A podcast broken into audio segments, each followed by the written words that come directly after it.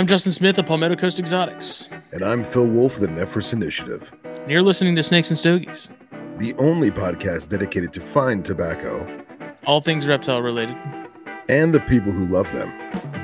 as part of the Herpetoculture Network.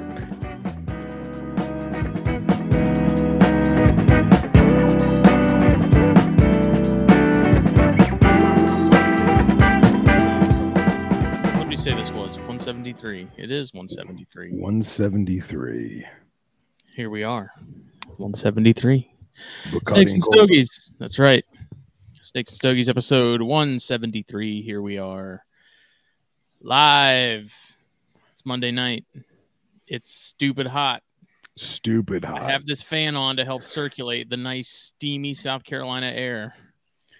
Because So- Mother of God, it's it's I'm yeah. over it. I'm so over it.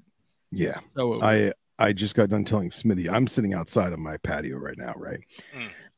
and uh, for those of you who don't know, uh, the majority of the species I keep in my snake room are arid and desert species. So I, ch- I just checked the Govee, and right now in my desert snake room, it is 80 degrees Fahrenheit and 43% humidity. Okay. Sitting outside in my backyard, it is 86 degrees Fahrenheit and 80% humidity. Wow. Yeah. I'm I'm just gonna start Big keeping chondros. Keep them I think- outside. I think even even for them, they'd be over it. Yeah, exactly. Right. Exactly. Uh, but you know what else is hot? Black Box Cages. Dot com. BlackBoxCages.com. Check them out. Facebook, Instagram. Use the code THN at checkout. Save yourself just a smidge of money. Save yourself a little bit. Nothing crazy, but it's something. So you need a rack, you need a cage. Black Box can accommodate, and you won't be disappointed with any of them. And then when you have said rack and cage, you can hop on over to uh, the reptileperch.com and get you some perches and other perch holders and all the accoutrement you would need from the original yeah. uh, 3D printing guy.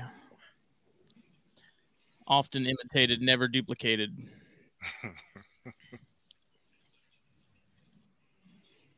Happy to be here. You're breaking up. Good. Yeah, you're, Yeah. you're gonna you're a little laggy, Smitty. Am I? That's my internet playing games. Marco. Polo. Okay, that's not horrible. No, you're you're you're better now. All right. Uh, yeah. So Black Box Cages, check it out. Better now. Cool. Uh, Yeah. Fulviusapparel.com. Check that out. Facebook and Instagram as well. I'll give it a follow. Use the code THN at checkout as well and get 15% off your order just for THN listeners and people that are watching and checking out uh, the show on a regular basis. Or if you just happen to catch this one, I noticed early on we had some people in the chat that were mentioning this is their first time catching the live. So welcome. Nice, nice. Thank you all. Of course. Uh, Puget Sound Pythons. Shout out to them as well. Jeff and Kendra in the Pacific Northwest. Give them a follow on Facebook and Instagram at Puget Sound Pythons. And then go f- check out what they've got for sale on Morph Market right now. And then go buy something from them because they're awesome people. awesome people. And 10 days, Smitty. 10 days and we get to see Yeah. the West Coasters in the flesh. I know, dude. I can't freaking wait, man. It's gonna be awesome. Can't It's wait. gonna Daytona. be huge. Yeah, Daytona. It's our annual pilgrimage.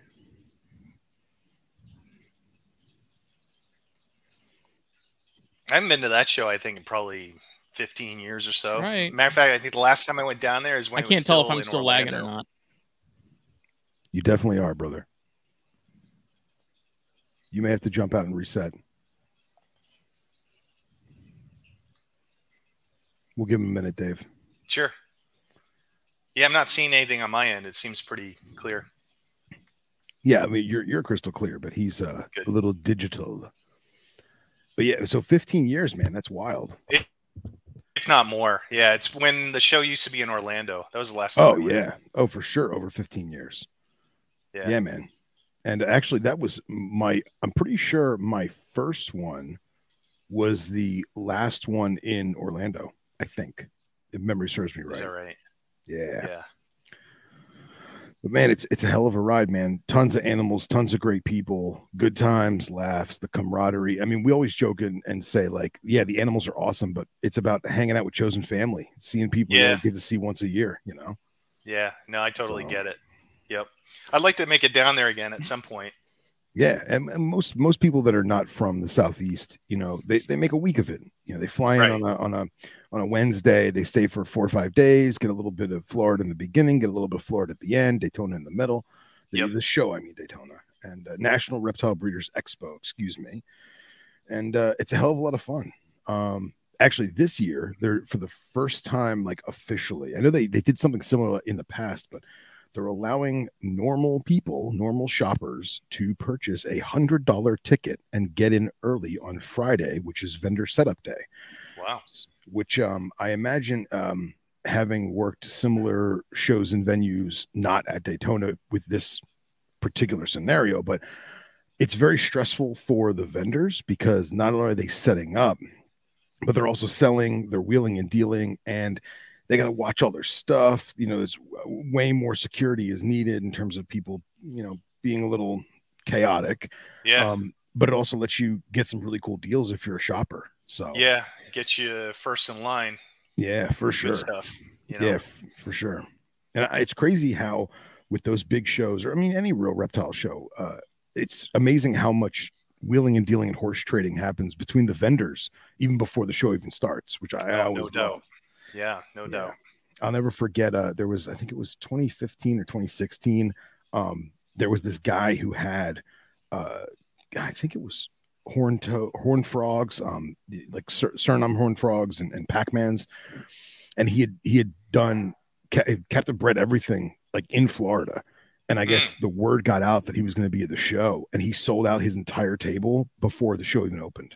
Oh, no Which- kidding. Yeah, it was crazy. And He had a little he had a little sign saying my apologies, but like we ran out, you know. Snooze, you lose. Snooze, you Yeah. lose, right? So the early bird gets the Pac-Man frog, I guess. Yep. Yeah. I get it. It kind of sucks though for everybody else that goes to the show on Saturday and Sunday. It's like you really, you know, you got to get there early if you want to get the Yeah. good stuff.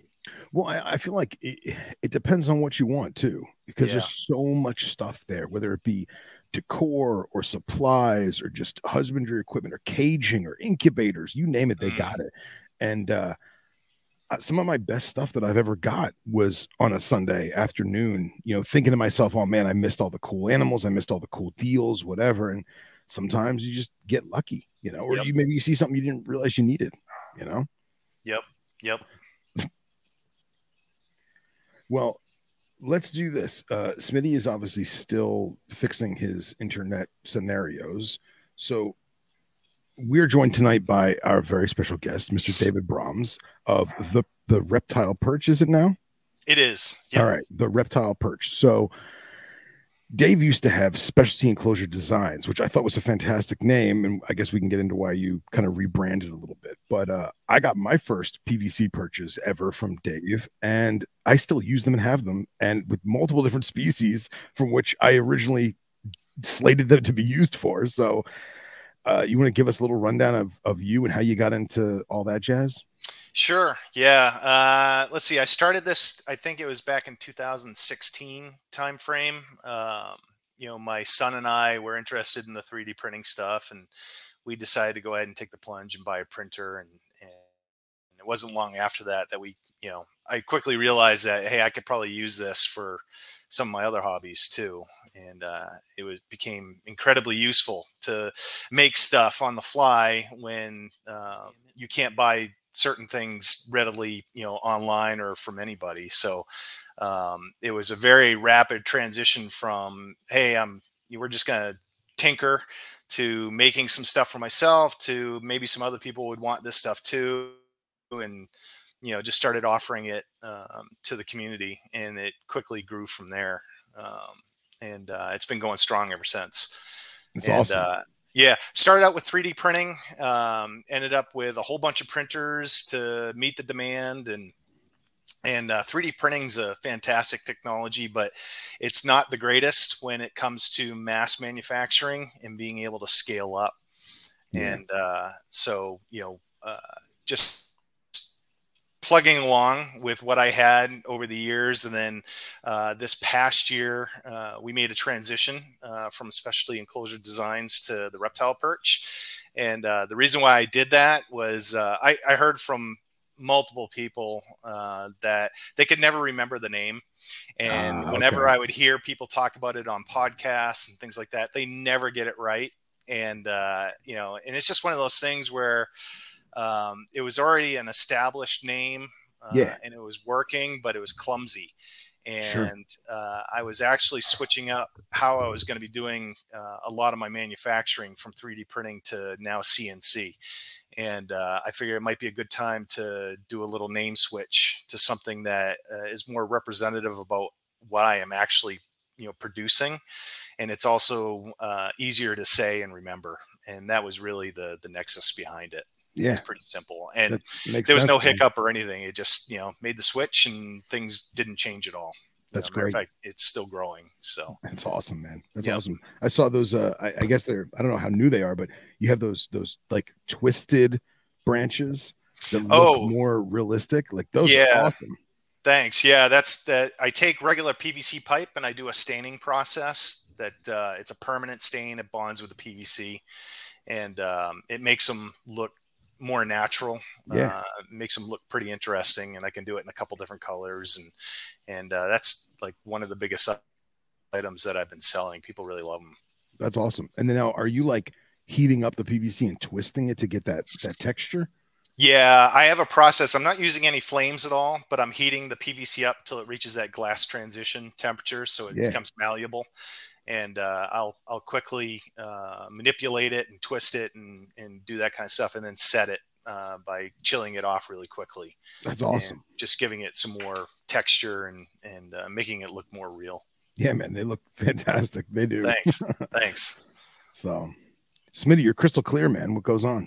I had switched my damn phone. Well, you look you look crystal clear and you sound good, so we're in business. Thoroughly irritated with my internet. First world problems, okay? Right, right. The nerve. The nerve. What are you smoking tonight? Now that we gave Dave a good intro.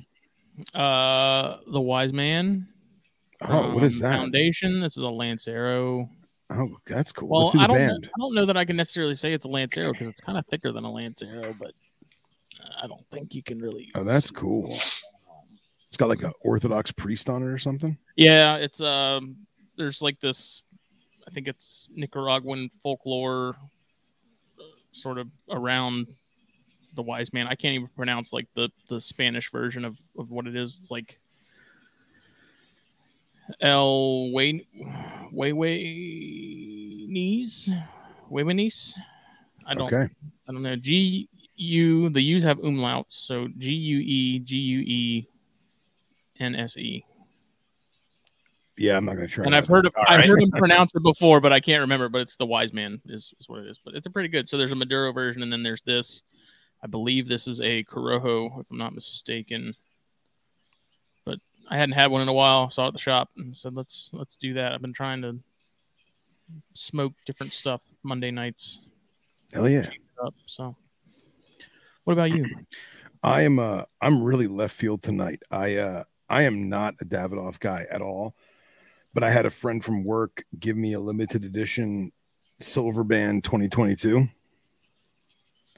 So I'm going to give it a whirl. And uh, it wasn't a good start. I used the, the, the, the V cutter and it immediately pulled a chunk out of the rim. Nice.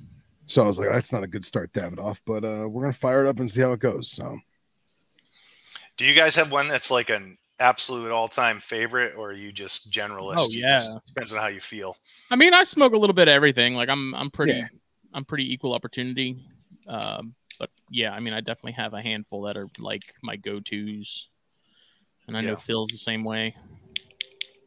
Most definitely. Apparently my... he's got a lighter a lighter that's struggling.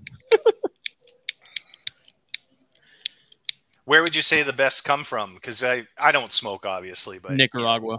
Nicaragua. Yeah, Nicaragua since the '90s has like really become sort of the the, the place uh, that a lot of the, the best stuff is coming from now. Um, it's primarily the Dominican and Nicaragua that are the two main countries that are that are really doing a lot with with cigars, and then Honduras is now starting to really take off as far as production and and stuff coming out of there. Interesting. So is the whole Cuban thing? Is that just because you couldn't get them and people coveted them? Depends on who you yeah, ask. Yeah, yeah. Yeah. I'm I'm of that opinion. Like Cubans are definitely good when they're when they're good, they're really good, and then when they're bad, they're Really bad. nightmare because they're rolled really tight. You can't get a draw out of them. Flavor wise, though, they are different. They are they are fantastic. Uh, I also tell people all the time, like unless you smoke a lot, like you smoke a lot of cigars, you're into it, you're probably not going to notice a major difference. Like you're really not going to pick up. Like I can pick up a Cuban right now, and I can tell you if it's real or not just from the flavor because I've, I've smoked a lot. So Yeah.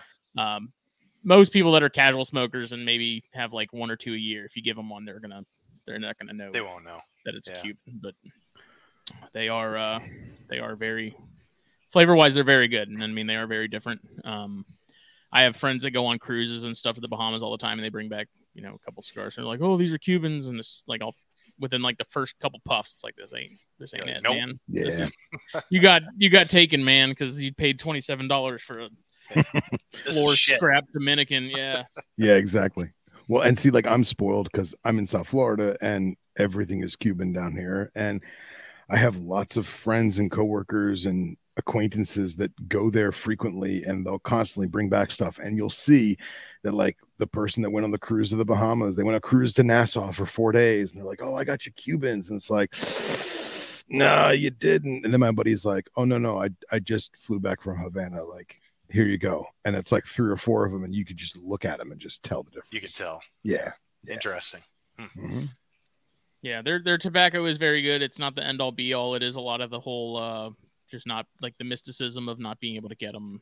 You know, Yep. the hype there, but Nicaragua is putting out plenty of, of fantastic cigars that I think compete, if not beat, a lot of Cuban stuff. So I would agree. I would agree. I also think that now that certain parts of Cuba and certain communities in Cuba have more westernized, modern 21st century stuff like Wi-Fi, um, they're smuggling in a lot of good Nicaraguan seed and and just adding a little bit. I've even heard of guys like smuggling in boats of soil just so they can like refresh nitrates and that kind of thing. No kidding. So yeah, I mean, and, and who, who the hell really knows? But but Wouldn't be it- surprised. yeah, and it, it's definitely like what Smitty said of uh 50-50 whether or not it's it's worth smoking or not. Yeah. yeah, I've had I've had people give me some and like the draw was so tight you, you couldn't even get anything out of it, and I just after you know ten minutes of trying to trying to smoke the damn thing just give up and be like this isn't. But then you get one from the same box that is an absolute dream, burns perfect, no issues, and they are very much they stand up to the to the hype when they're like Mhm. that. But Yeah. you just Yeah. you But they're not all like that. Yeah. Yeah. Nah, yeah. Yeah. Yep. Tobacco is very uh, good. Unfortunately, their their rolling uh, abilities are not not the best. Yeah. Do do people make their own? I mean, can you get like Sure. do people ever try like getting tobacco leaves and rolling their own cigars and that kind of stuff? Or You They can do. if you're talking like small scale. That's tough because most people won't sell you tobacco leaves in Yeah. like smaller quantities. Like they put so much work into growing those things, and then the fermentation process and everything that someone too just wants to buy a couple pounds. They're gonna be like, nah. Like yeah, but Yeah. it is an art form. I mean, rolling cigars, like people think that it's just bundling some leaves together and rolling it up. Like the people that do it, man, if you're like a top tier roller in any of these countries, like it's a skill. Yeah. you're making money. Like you're you're getting paid about as much as a doctor and a lawyer does because like you each factory has certain tiers of rollers and they'll have some, you know, six year old lady that's been working there for 40 years and she's the top roller and she's it. Like Yeah. she's all their like super high premium, like expensive stuff.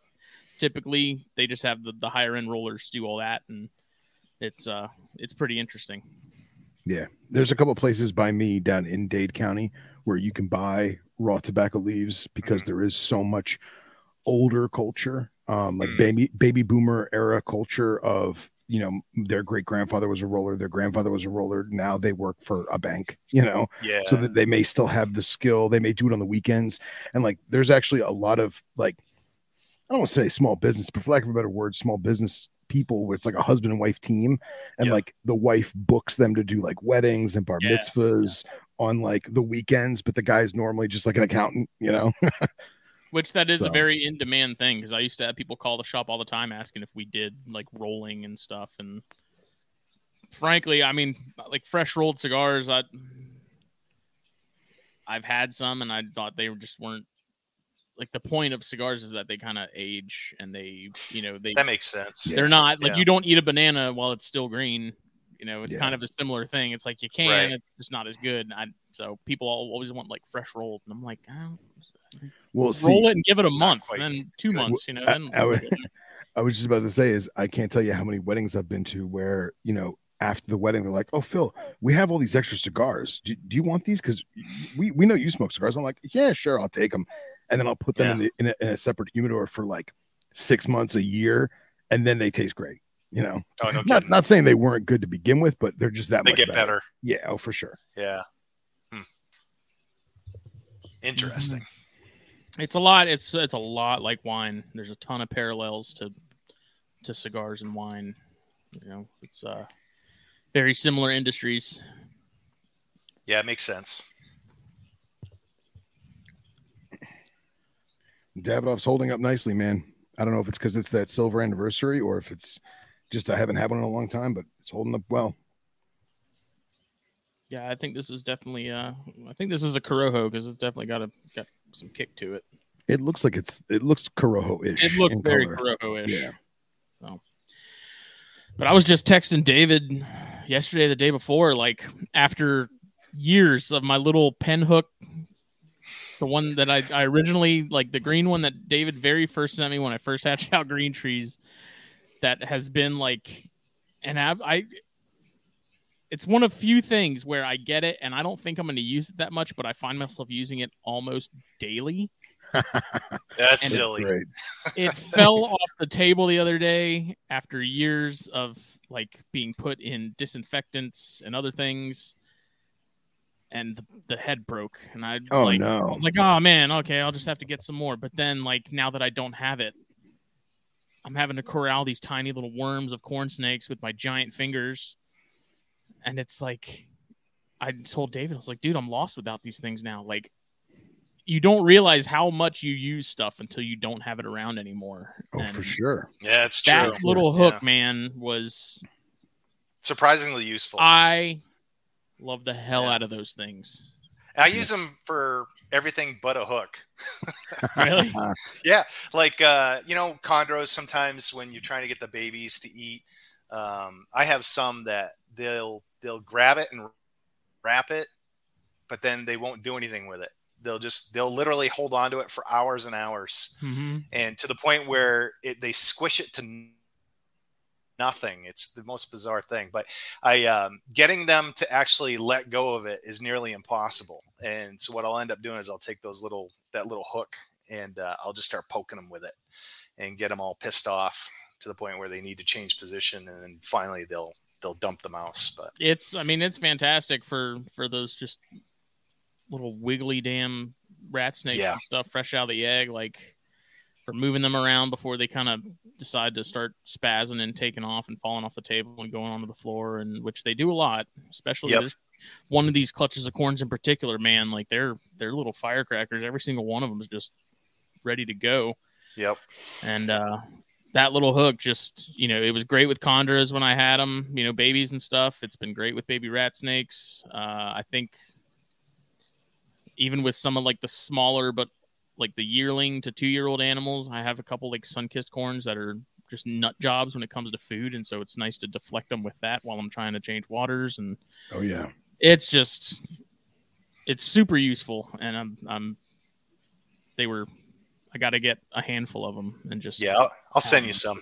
I'll send they're, you some. they're this week. awesome Well, it's funny because I have a blue one, and uh, David was kind enough to give it to me in my my last order I did with him, and I at the time Henry and I got in some some venomous stuff, and again I, I can tell the story now because it's in context and like no one's gonna like misconstrue this, but uh, the the reptile perches neonate little pin hook is not slated for venomous. No one should be using it for venomous ever. It is not appropriate. It is too small. It is too dangerous. It is too too frail and dainty. Do not use it for venomous. Having said that, I may have used it to move uh, Calliophis intestinalis, the um, uh, Malayan coral snakes, and it worked like a son of a gun. And I want you to make me one that's like, can you Longer. that's like 15 or 20 inches? Yeah. Yeah, that's no problem. Brilliant, brilliant. Yeah. I love it. love it. So then, yeah, that's what we're gonna go with. But I have pictures that I took, and I remember I I text Dave and I was like, "Hey man, I know this isn't intended to use, but uh, look at look at your look at your hook in use with with this extremely Yeah. lethal coral snake." I, I remember that, Phil. I gotta I gotta tell you, at the time I didn't know who you were. Yeah, And, yeah. and, and when you sent me that, and I'm like, Oh God. holy shit. I don't I do not condone this whatsoever for you know uh, Lawsuit incoming. venomous. I'm like, Yeah. what the fuck is going on? And uh and then quickly, you know, Smitty's like, oh no, no, no, he's you know, he's he's experienced, and then I realized, you know, uh, who you were. I had no idea, no context whatsoever at That's the time. cool, man. That's cool. What's yeah. funny is I had a. We also at the time we had gotten a litter of uh, mil- um, um, Trimeresurus insularis, um, the blue tree vipers, and those babies are so tiny. Tiny. And I had pictures of like me using the blue hook with a little blue snake on the end, Oh, and it was so freaking cute. But they all came out blurry, and I was like, "Look, I'm not. First of all, I'm not posting the blurry picture, and second of all, David's gonna kill me. I, Yeah. I can't do that. Yeah. We don't want you losing any fingers. Yeah, so- exactly. Or, or letting Yeah. other people lose fingers because of my stupidity. I So- just man, I just remember dealing with baby chondros, and I just remember thinking, man, if only I had a pen the size of a hook, or Yeah. a hook the size Uh, of a hook pen. the size of a pen. That's it, man. I just Yep. like I just need something small that I Yeah. can use to like you know move them around if I need to because of how delicate they are. And then I was like, wait a second, it's like this is something I bet you David can do. Yeah, it was a great And idea. then, and then, man, like I said, and I'd send him a picture of like I was like something the size of a sharpie. I sent him a picture. I was like something this long with just a hook on the end of it, and that's that's all I need. And you know, Lance said Petco sells the little hooks, but those are the the collapsible ones and stuff. Like this is I just hate a, those. a static, a static little hook. I've got some of the the Venom Life. Uh, like viper hooks, the little small ones, and I use those. I use those for some of the like the six foot janseni sometimes.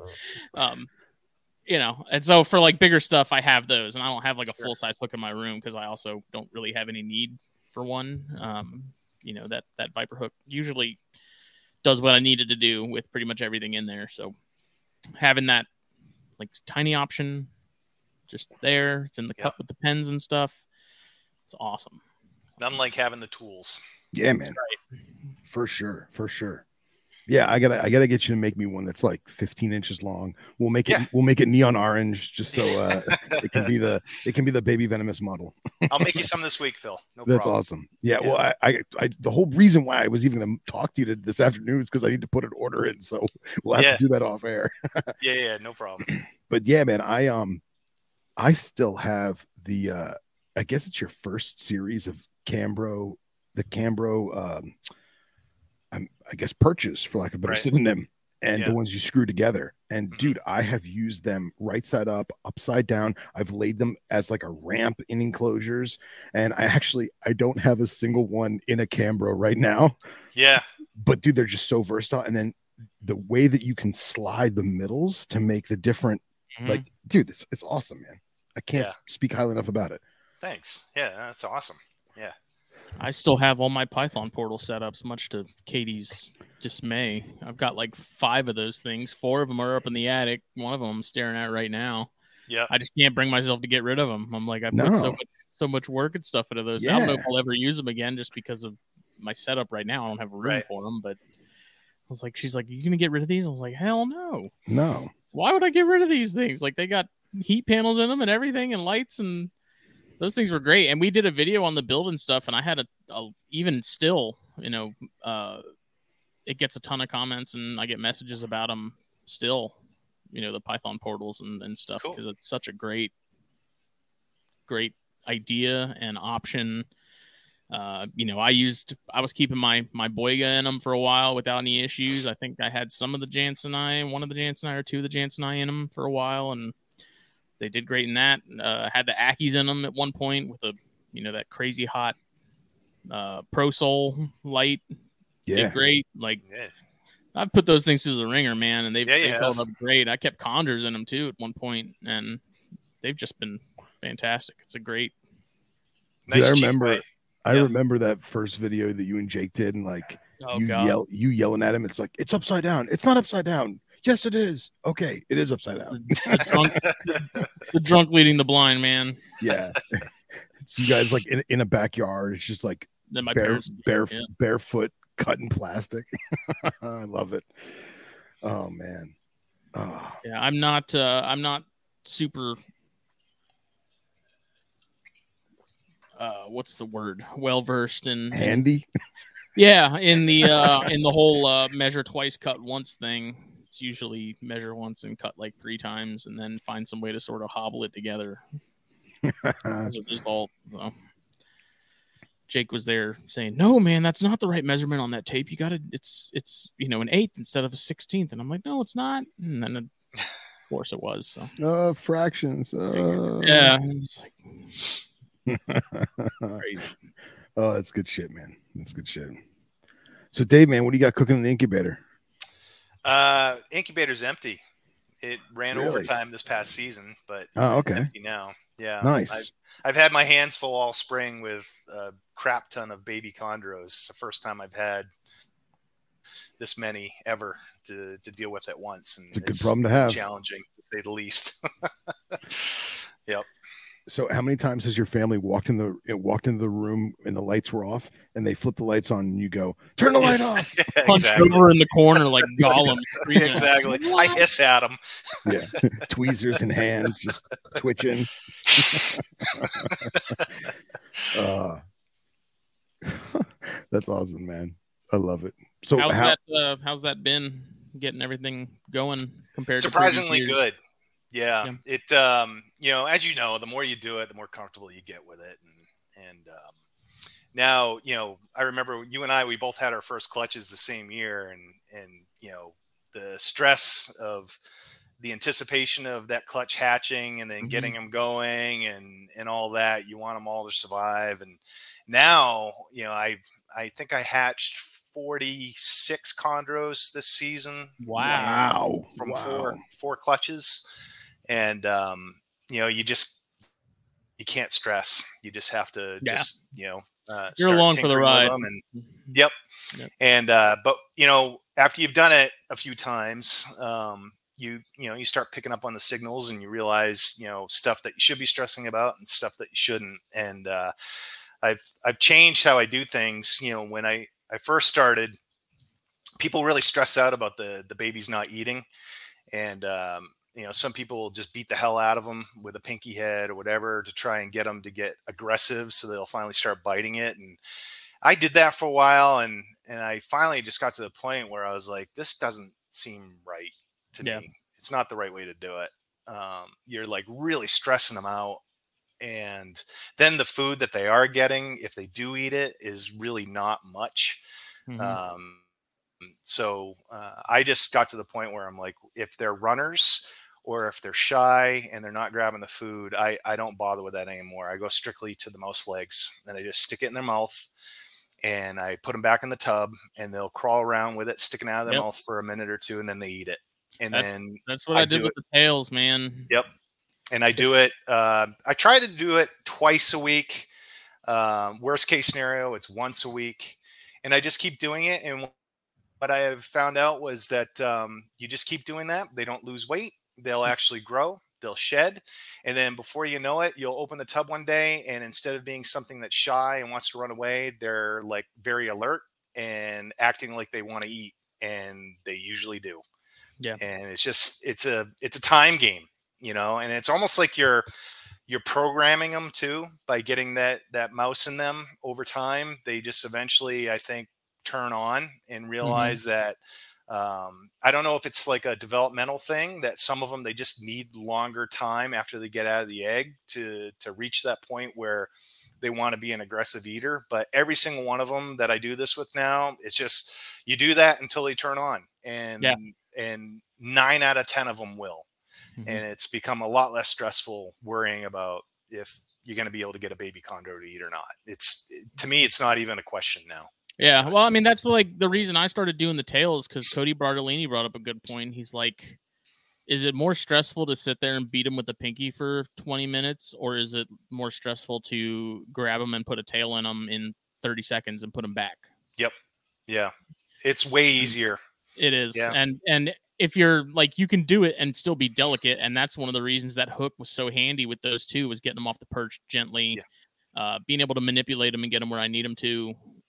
And I mean, I did that, and you have one of those babies. I have one of those babies still. Luke has one or two of them, I think, and mm-hmm. then like everyone else that I know that has a baby, like there's no issues with any of those animals that are still around. You know, there's no, there's no kinks or anything like that. Like if you're gentle about it, they're you know, obviously you're not going to grab them and start pulling on them and stuff on a perch and no jacking them yeah. up like a slinky, but it was I, it really wasn't that bad, you know. It, I think it's important to make the distinction so people understand that we're not force feeding them. You know, there's a huge difference between force feeding and assist feeding, and uh, you know, you're literally either taking a piece of a mouse tail, or I like to use the hind legs now of a mouse, um, and you just put it in their mouth. And chondros are really bad at spitting food out once you you get it in there. And some of them will struggle for a minute or so trying to spit it out, and they can't. And then they're like, "Well, if it won't go that way, it'll go the other way," yep. and then they just swallow it. And uh, some of them now, I can even do it without taking them off the perch. I can just, you know, mm-hmm. during the middle of the day when they're resting, I can reach in and quickly grab their head, put the mouse uh, leg in there before they even know what's happening, and uh, and then I'm done you know, and I can do. Um, I had, I think I had uh, twelve babies uh, that did not want to eat right away on their own, so I had to do that with them, and mm-hmm. uh, you know, I could I could bust through all twelve of them in less than a half hour. Yeah. Oh wow. get them That's all good. set. So yeah. It made That's me real good. well prepared for those those cyanea that you know wouldn't take off either. It it got me got me very well uh, well trained on on getting. You had to do it with them too. Things. On a few of them, yeah. yeah. And it was it was one of those things where you know you'd do it and then you'd offer them a pinky a couple days later, and if they didn't take it, then you just repeat until they take off. Same with the with the green trees, pretty much yep. is what I did. Yeah. You know, tail them and then offer, and then if they refuse, tail them again and offer. And then eventually it was one of those things where, like, yeah, they just started taking, and then I could just drop feed them and not have to even worry about it anymore. It's just a matter of getting them there. Yep. Did uh did you ever have any luck with like slow approach on a brained frozen thawed pinky? No, that that stuff doesn't work. Um, okay. Yeah, it's just they're they're so like genetically programmed to eat something very specific that um, you know the only thing that does get some of them to to turn on right away is the chick down. And, yeah. Mm-hmm. You know, uh, but everything else, if you've got one that is like very shy, like they're not aggressive at all, um, they're a pain in the butt to get eating because they're not striking.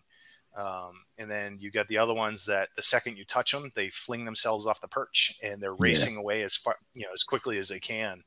And um, it's not like when you open it up and you've got one that is acting like it's interested in food and then you're presenting them with something that they just don't like. It's just they want nothing to do with food yeah. whatsoever uh, at that point, and it really doesn't matter what you're presenting to them; they're just not going to go for it. Okay, and uh, it's almost like it really is to me. It seems like they're preemies, you know, like they they need extra time yeah. to uh, cognitively, you know, develop or or whatever, because it's literally like you're flipping a switch. They go mm-hmm. from being like that to like, oh my god, you're like an alert chondro who is like twitching its tail and acting like it's ready to strike at something and eat. Yeah, do, and, doing chondro things. Yep. yep. Yep. That's great, man. That's awesome. Yeah, that chick down, man, that was like that switch flipped. I had some that weren't eaters, like couldn't get them to take it all, but as soon as I put that chick down on there, they, they instantly knew what to do. Yep. It was it was strange, and it's so bizarre too because it's like at that size, even into their their older years, like they're not eating a lot of birds, so you wouldn't think that that would like that would trigger that. You know what I think it is? You know what they say? You know, anybody that eats any kind of reptile meat, what do they usually say it tastes like? Chicken. and that's why I wonder if they're eating baby skinks. You know that um, it just has a similar scent. You know because they're all kind of closely related to each other in a weird way. You know. Yeah, I could definitely see that. Definitely see that. I'm hoping I'm planning to pair green trees at the end of the year for the first time since like 2019. Yay! And I Starscream, I believe, is going to be. I'm fairly confident she's she'll be ready to go. Oh, it's a female, right? Yeah, I was thinking it was a male. yeah. yeah. So I have those, and then I have another pair that I got from Luke's first first clutch. Um, and I've put the male in with her periodically. She's kind of gone through a little gr- growth spurt recently. Um, and he was interested, and he tried. Man, he was he was giving it his all, and she just wasn't wasn't having it. So Not ready. Yeah. I'm gonna try them them later this year too. Uh, The timing was right. It was was was wrong. It was, I think, like maybe February or March that I was trying to trying to get them to go just to see if it would happen. It might have even Yeah. been early spring. You know, it's like just give it a shot. Let's see what happens. And I'm I'm itching to to get little yellow and red heads popping out of eggs again. Yeah. It's a lot of fun. Yep. It is. It is.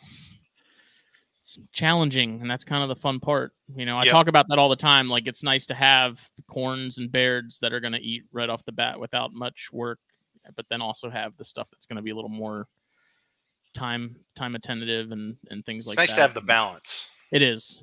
Yeah. For sanity purposes, I think you have to have it. Because I couldn't, like, I'm never, I, I, you know, Alterna. I talk about Alterna babies all the time, and it's like that was. I have zero Nope. plans to breed Alterna ever again. Like, will I keep them again? Maybe we'll see. Definitely not going to breed them. Like, that was, those made chondros look like a freaking cakewalk. Yeah. Like, ridiculous. Yep, that um, I I often think about when you were showing how uh, you finally were able to get some uh, native uh, lizard uh, from where they're from to scent the the pinkies with, and how they went from just being complete you know a holes when it comes to feeding Yep. to wow look at that that thing's on the hunt Yeah. you know it's like it knows what Yep. it wants it's pretty incredible It was just like the chick down with the chondros. Yep. Like, as soon as you put that Sceloporus scent on there, even more dramatic Yeah. again, it was like, oh, food, and it was Yep. like, what like i know what that is. Yeah, yeah. Oh, I hope I don't lose power. It's storming pretty gnarly outside right now. Nice. I saw that flicker. Was that lightning? Oh yeah, Oh, I can hear it. it's coming down. yeah Wicked. Now it's, it's your turn to have Storm show. yeah. yeah. I'm tired. Phil, of what do you do with your venomous stuff when you got to get babies to eat? Do you Well- assist feed or what do you do? So yes and no. So it depends on the species. Um, I've had a lot of good luck with arboreal babies because of learning from chondro dudes, right? And like m- one of my good friends, Chris, who I work with now, he's like a he's a a, a, a, a out of the limelight keeper. You know what I mean? And uh, he's got a handful of Greg Maxwell stuff. And uh, over the years, he's taught me like lights off, tweezers, slow and steady, you know, slight tail movements, and like all that translates to arboreal pit vipers. And I've been really lucky in terms of having veterans show me tips and tricks. But then you also come to something like baby death adders, which are a they're they're worse than Alterna, right? Yeah. And I know Scott's in the chat right now, and he's gonna be like, "You Americans have no idea what you're talking about." Blah blah blah. Well, Sure for don't. Me, for me, it was difficult, and uh, you've got lots of different techniques um, in terms of like trying to tube them, trying to pin them, uh, which is extremely dangerous because they're so tiny. Right. It's like trying to pin a cocktail straw and not get bit. Um, and then using pinky parts, pinky legs, pinky heads, you know, the the like brain stem of a pinky head, and just kind of like I don't want to be graphic, but like smushing a little bit of that out, you know what I mean? Just to kind of entice with scent and stuff like that, using chick down, using lizard shed skin. Yeah. Um, and what, what's actually worked for me with some of the like pit vipers to assist feed is using um, one of those painting sponges on a stick. And basically, you're not pinning the animal behind the head because they're just going to resist. They're going to thrash and be like, oh my God, something's grabbed my head. But like putting it in the middle of their body just so they sit still and then coming in with the tweezers and the pinky part or whatever, that's actually helped a lot to Mhm. kind of do like what you said with the chondros, where once they bite it, there's a high probability they're just going to keep it and then eat it. Yeah. But with a lot of pit vipers, they also throw it across the room. So it, it just depends. I'm also a big proponent on feeding neonate venomous live because they Mm. want the movement, they want the warm body of it. So um, a lot of like baby bitis, so like puff adders, gaboons, rhinos, um, literally just throwing in because they're all individually contained, throwing in like a live fuzzy, dude. Yep. Everything loves a live fuzzy. You know, I Yeah. mean? if, if providing they're big enough to eat it. Um, so I've gotten really lucky in that regard. Um, the only I haven't bred venomous in a really long time, and the only neonate I've really had to get going was a baby Atheris chlorechis, which the first time I ever fed it was live on Instagram, and it took in like 20 seconds, and I was like, "This is a fucking anomaly. Like this is this is not what the, this is not the norm, right?" but yeah, just just tweezering and being very gentle, very relaxed. You know, it's I always say it's a ballet, it's a waltz, it's not breakdancing. So Yeah. It's interesting how uh, every species has their prey prey item that they're like yeah, you know, really tune into. I um years ago I had baby uh, eyelash vipers, the Nice. baby golden eyelash vipers. Yeah. And I had one of them that uh, was not a good feeder at all, and um and at that stage they were getting pinky heads only. Yeah. And um just could not get this thing to to want to eat, and eventually started getting to the point where it didn't want to strike and and do any of that and uh, I was living down south at the time, and I figured, well, I'll there's anoles running around all over the place. I'll see if I can grab one and use it for scenting and see if that you know Yeah. will, will get it to turn. And it just so happens that I had the this little cage with the anole in it that I set right next to the tub that the baby eyelash viper was in. smart. That little sucker saw that anole, and I have never seen an animal uh, like come awake in. and yeah, and key in yeah, on the movement that that little lizard was was making. It was incredible. Yeah. Like it was like, oh my god, it's like there's the food that I want. I want it now. You Yeah. know? And uh, it's just you know, it'd be cool if somebody could figure out how to breed you know small skinks or you know something like that on a commercial scale yeah. and see if you know it works better for little I- chondros, things I like that. sent you. I forgot I sent you those ground skinks a couple Yeah. years ago. yep. Got eaten alive by mosquitoes trying to just catch a couple of Scincella out of some leaf litter at my grandparents' house. Because I was like, he's like, you got any like small skinks in here? I was like, sure do. Caught him. I think two two ground skinks just to try them, and I don't even think they worked. But They didn't like them. yeah, I don't Wow. know. I was like, these are the perfect size. Like these They should, are. like they're they're ideal. Like adults are tiny. They didn't smell right, apparently. Yeah. Yeah. Well, I tell you, I've um, I've I don't think I've ever actually fed a gecko tail to anything, like straight up fed a tail to it. Mm. Uh, but I've kept them in the freezer, just the tail. Yeah. And you know, you take a like a little shot glass of of microwaved hot water, right? And you Mhm. dip the, the frozen tail tip in it just to get the tip thawed, right? And I almost use it like a paintbrush, and I will just dab that tail tip, the warm tail tip, on the the the snout of a frozen thawed pinky. Yep. And whammo! But like, That's enough. and Yeah. like maybe it's because I smoke, maybe it's because I drink a lot of caffeine. I don't know, but like I've I'll shake my hand. I don't know if you guys can see it, but like I'll make my hand look like a kind of like I got Parkinson's with the Yeah. tweezers, and it vi- just vibrates that pinky just enough to get the movement, and they'll key in on that, and then they'll smell that tail tip on that pinky face, and whammo. Yep. Mhm. So That's that's what makes the hobby fun. I love that Yeah. stuff. yeah, You know, well, when it you finally figure that out, you know, when you get something that works. yeah. I it's like mean, it makes your day. I've been I've been struggling with with stiletto snakes for the over a year now, and uh, it's been painful trying to figure out what smells like what they want. And uh, now I'm gotten to the point where I think they've eaten enough scented pinkies that they're just they're just doing it. Um, I've only seen them eat three times in front of me, Mm. but I'll come back a day later. The pinky will still be alive in there. I'll come back another day later, and it's gone no so yeah it's just i think it's a matter of getting them to know okay i can eat this you know I'm telling you, I'm really still really curious if you took some like used mouth shavings or something and sort of did like i, a pseudo I tried it i tried it Did you? dude i took a paper towel i took a toilet paper roll right and uh, I buried it in the dirt. Okay. I packed the bottom with mouse shavings from the pet shop because I don't keep rodents, right? And then I Mhm. stuffed four pinkies down in there alive.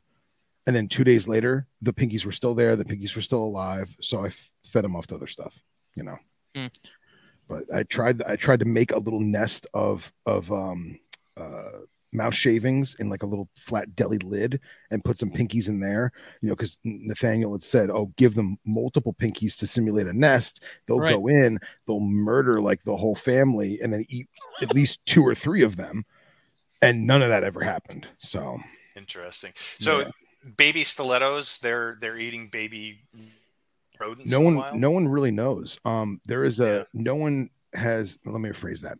He got one of the few species that no one knows anything about the natural history. yeah and that's that's kind of why i wanted to get into it is that there's so many different species in the genera and there's no natural history. And what natural history they do have is from uh civilian bites you know farm workers and and and people in their homes and stuff in, in west africa. And then wet specimens in museums and like cutting open stomach content and like it's a It's a Big it's a- yeah, it's a wide assortment. And like, yeah, there are certain species, like some of the desert species, that are honestly only eating small lizards, right? But like Mhm. the fossorial stuff, the, the forest, the tropical, the, the grassland and stepland species, there's rodents, there's insects, there's uh arthropod like uh, uh, earthworms and Mm. and small lizards, other snakes, like there's everything in there. yeah. So it's kind of it's super difficult. So I mean, I've tried, I've tried tuna scent, I've tried lizard scent, I've tried lizard skins, I've tried gecko tail, like I said, dipped in you know the the paintbrush technique. yeah. Um, I've tried pinky brains. I've tried uh, adult mouse like part smeared onto a pinky. Um, I got two of them to eat uh, cooked snails from the Chinese food market, but then they never ate it ever Wild. again. Wild, Hmm. right? I've I've rolled pinky in in um you know the can of snails from Zoo Med. yeah. I've rolled pinkies in that. Um, I did. I tried flash boiling. You know, where you heat the water up and throw the frozen pinky in, it and just Yeah. boom, it just instantly works. Um, and What if dude, they'd eat earthworms or anything like that? I tried night crawlers. Did you? I tried the the red worms for bait. Um, how about this? You ready? This is my piece. Scorpions. I did not try scorpions, uh, but my piece de resistance was going to the wholesaler for a Ghana shipment, which is where my animals are majority from. And I bought, I hand picked, hand selected juvenile blue tailed skinks alive. hmm I want to bring all the skinks back to the shop Yeah. because after a week, I have like a skinny, emaciated skink, and I'm like, oh, I feel bad you didn't get eaten. They're not I- touching it. yeah, Yeah. they don't care. So Little shits. Yeah, it's been a wild ride, man. But I've got uh I've got four now, and they're all doing. Let me knock on some wood. They're all doing well. They're all eating. They're all pooping, shedding. I'll tell you what, dude. I went on the on the ones that I have. They went over six months with no food. Oh, no kidding. Yeah, and it makes me think that it might be temperature related. It might be seasonal. They may be just gorging themselves in summer and then just chilling out for the winter. I have no Yeah. idea. Yeah. So I'm, I'm documenting everything. I'm taking pictures. Dude, I have so many pictures of fucking dirt on my phone. It's hilarious. He's probably got more information just with this group that he's been dealing with than than pretty much most people ever have documented yeah. Yeah. with the with the group because it's it's a species that You're going to be the expert. no one has really any desire to do anything with, and then yeah. Yeah. pretty much him and, and Nathaniel that are really Yeah. keeping any of them in any serious numbers that we're aware of, and you Yeah, know, I think for- Nathaniel's got the species that's that's like the least problematic to. No, I have the same ones. Do you? Yeah, the same species as him. So the difference between Nathaniel and I is so Nathaniel's got like 28 or 29 of them. He's got a huge group.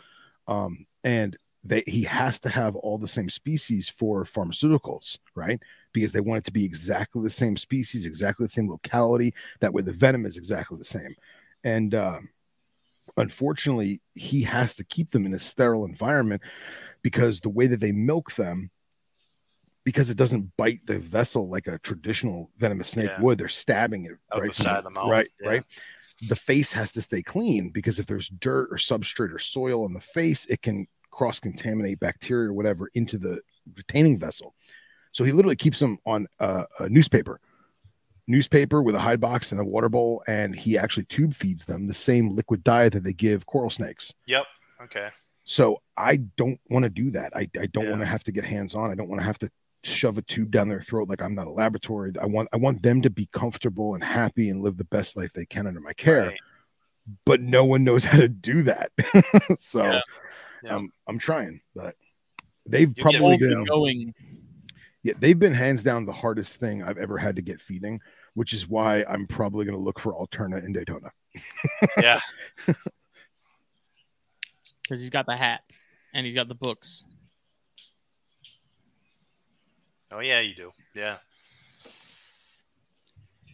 I'm working on the Subok hat. I know, dude. I'm that's going to be my favorite hat. I'm going to wear that thing till it till it dies. I'm ready for it, man. You sent me that uh that that little screenshot of the logo, and I was like, "Ooh, that looks good as fuck." That was So- uh, surprisingly a little a little tough to kind of get to look right. But it looks it looks really cool, man. I love how it's like sharp and geometric. You know, it looks good. So, but yeah, I feel like uh venomous babe getting baby venomous to eat is very much species specific. It's very much about the training that you're taught as a venomous keeper, and it's about learning from non-venomous stuff like chondros and Mhm. alterna and stuff that doesn't normally eat pinkies or fuzzies Right. you know uh, some of the garter snake species you know trying to think outside the box of like what might these things eat in the wild because they're not getting white lab mice they're just not Right. Nope. so but I, I don't know if that answered your initial question but uh Yeah, it did. yeah yeah so how many female chondros did you pair this year? Six. I got four of them to go. nice Of course, the the one that I've been I, I'm trying to get Dark Horse to give me another clutch, and it's always the one that you want the Yep. most is the one that's gonna you know say nope. So two two seasons in a row now, I haven't been able to get her to go. There's been a lot of active breeding and and um, follicle swelling and all that, but then she just won't go the distance. I'm I'm tempted to go get an X-ray on her just to see if make sure she doesn't have like a retained uh, ova or Yeah. Something that is keeping her from going the distance from the very first clutch that she gave me, uh, just to kind of rule it out. So it's weird because everybody else goes like clockwork, and Mhm. I'm doing the same thing on all of them, and she just doesn't want to do it. So have you palpated her or no yeah, I have. I can't feel anything, um, okay but you know, are we it's sure hard to it's, say. are we sure it's still a girl Yeah, I do have an offspring from her. Yeah, it's, just- 20 it's 2023 you know yeah, I know. Things are fluid. yes very But um, yeah, I don't know. I'm hoping I can get that nut cracked at some point. It'd be nice to get some babies from her again. Yeah, man. So, of the babies you got this year from the four clutches, what's your red and yellow ratio? Uh, pretty good. Uh, one of the clutches was um, the male was a dominant red Wamena, so uh, he was paired up with a uh, an Aru, a yellow baby Aru, and the whole clutch came out really super dark, uh, almost black. Nice. uh, from that one. So that was a good That clutch. Wamena blood, And man. then, uh, Yeah. yeah, I'm I'm super curious to see what those end up looking like because both the parents are kind of plain Mm-hmm. Jane, but when you take a red dominant Wamena and cross it with another locality, really wacky shit Yeah. happens a lot of times. So, Wamena's- uh, we'll see what Wamena and happens. Biak, man, that's that that weird secret sauce Yeah. that just does just really goofy shit. Yep. Now, Yeah. on those black ones, did you get a reduced patterning because of the Aru? Um, on some of them, I mean, there's there's fairly bold patterning though. Okay. on a, a good portion of them, but um, they're they're pretty unique looking, you know, coming out, and uh, I suspect that uh, the the when they do grow up and go through the color change, there should be some interesting interesting looking stuff out of there, just because they're so dark and um, you know that cross in particular can do some pretty wild stuff. So Yeah. um, it's a nice experiment. I'm curious to see what happens to them.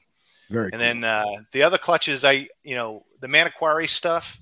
Uh, I do get a few yellow babies that pop out in each clutch. Uh, I think I got on each of them uh, like two two yellow babies out of you know a dozen is usually what I end up getting. So uh, I have a few, but you know yellow babies don't get enough love. They really don't. opinion they uh, don't. they it's just what you're looking for i think it, you know the whole hobby is kind of funny and people tend to um, just follow everybody else it seems and everybody has it in their mind that you know blue blue line lineage is really the only stuff that you want to get and um, you know those are fantastic animals they're beautiful but um, I think people are really missing out on uh, what they could do with with yellow babies, uh, Sure. particularly with things like Manokwari and stuff like that, Mhm. because you could selectively breed for like really bold dorsal patterning. So you've got like this really nice light green with an electric blue. The blue is different on the yellows uh, compared to the reds. Usually, it's usually a bit more vibrant, uh, and of course, More, yeah, like electric.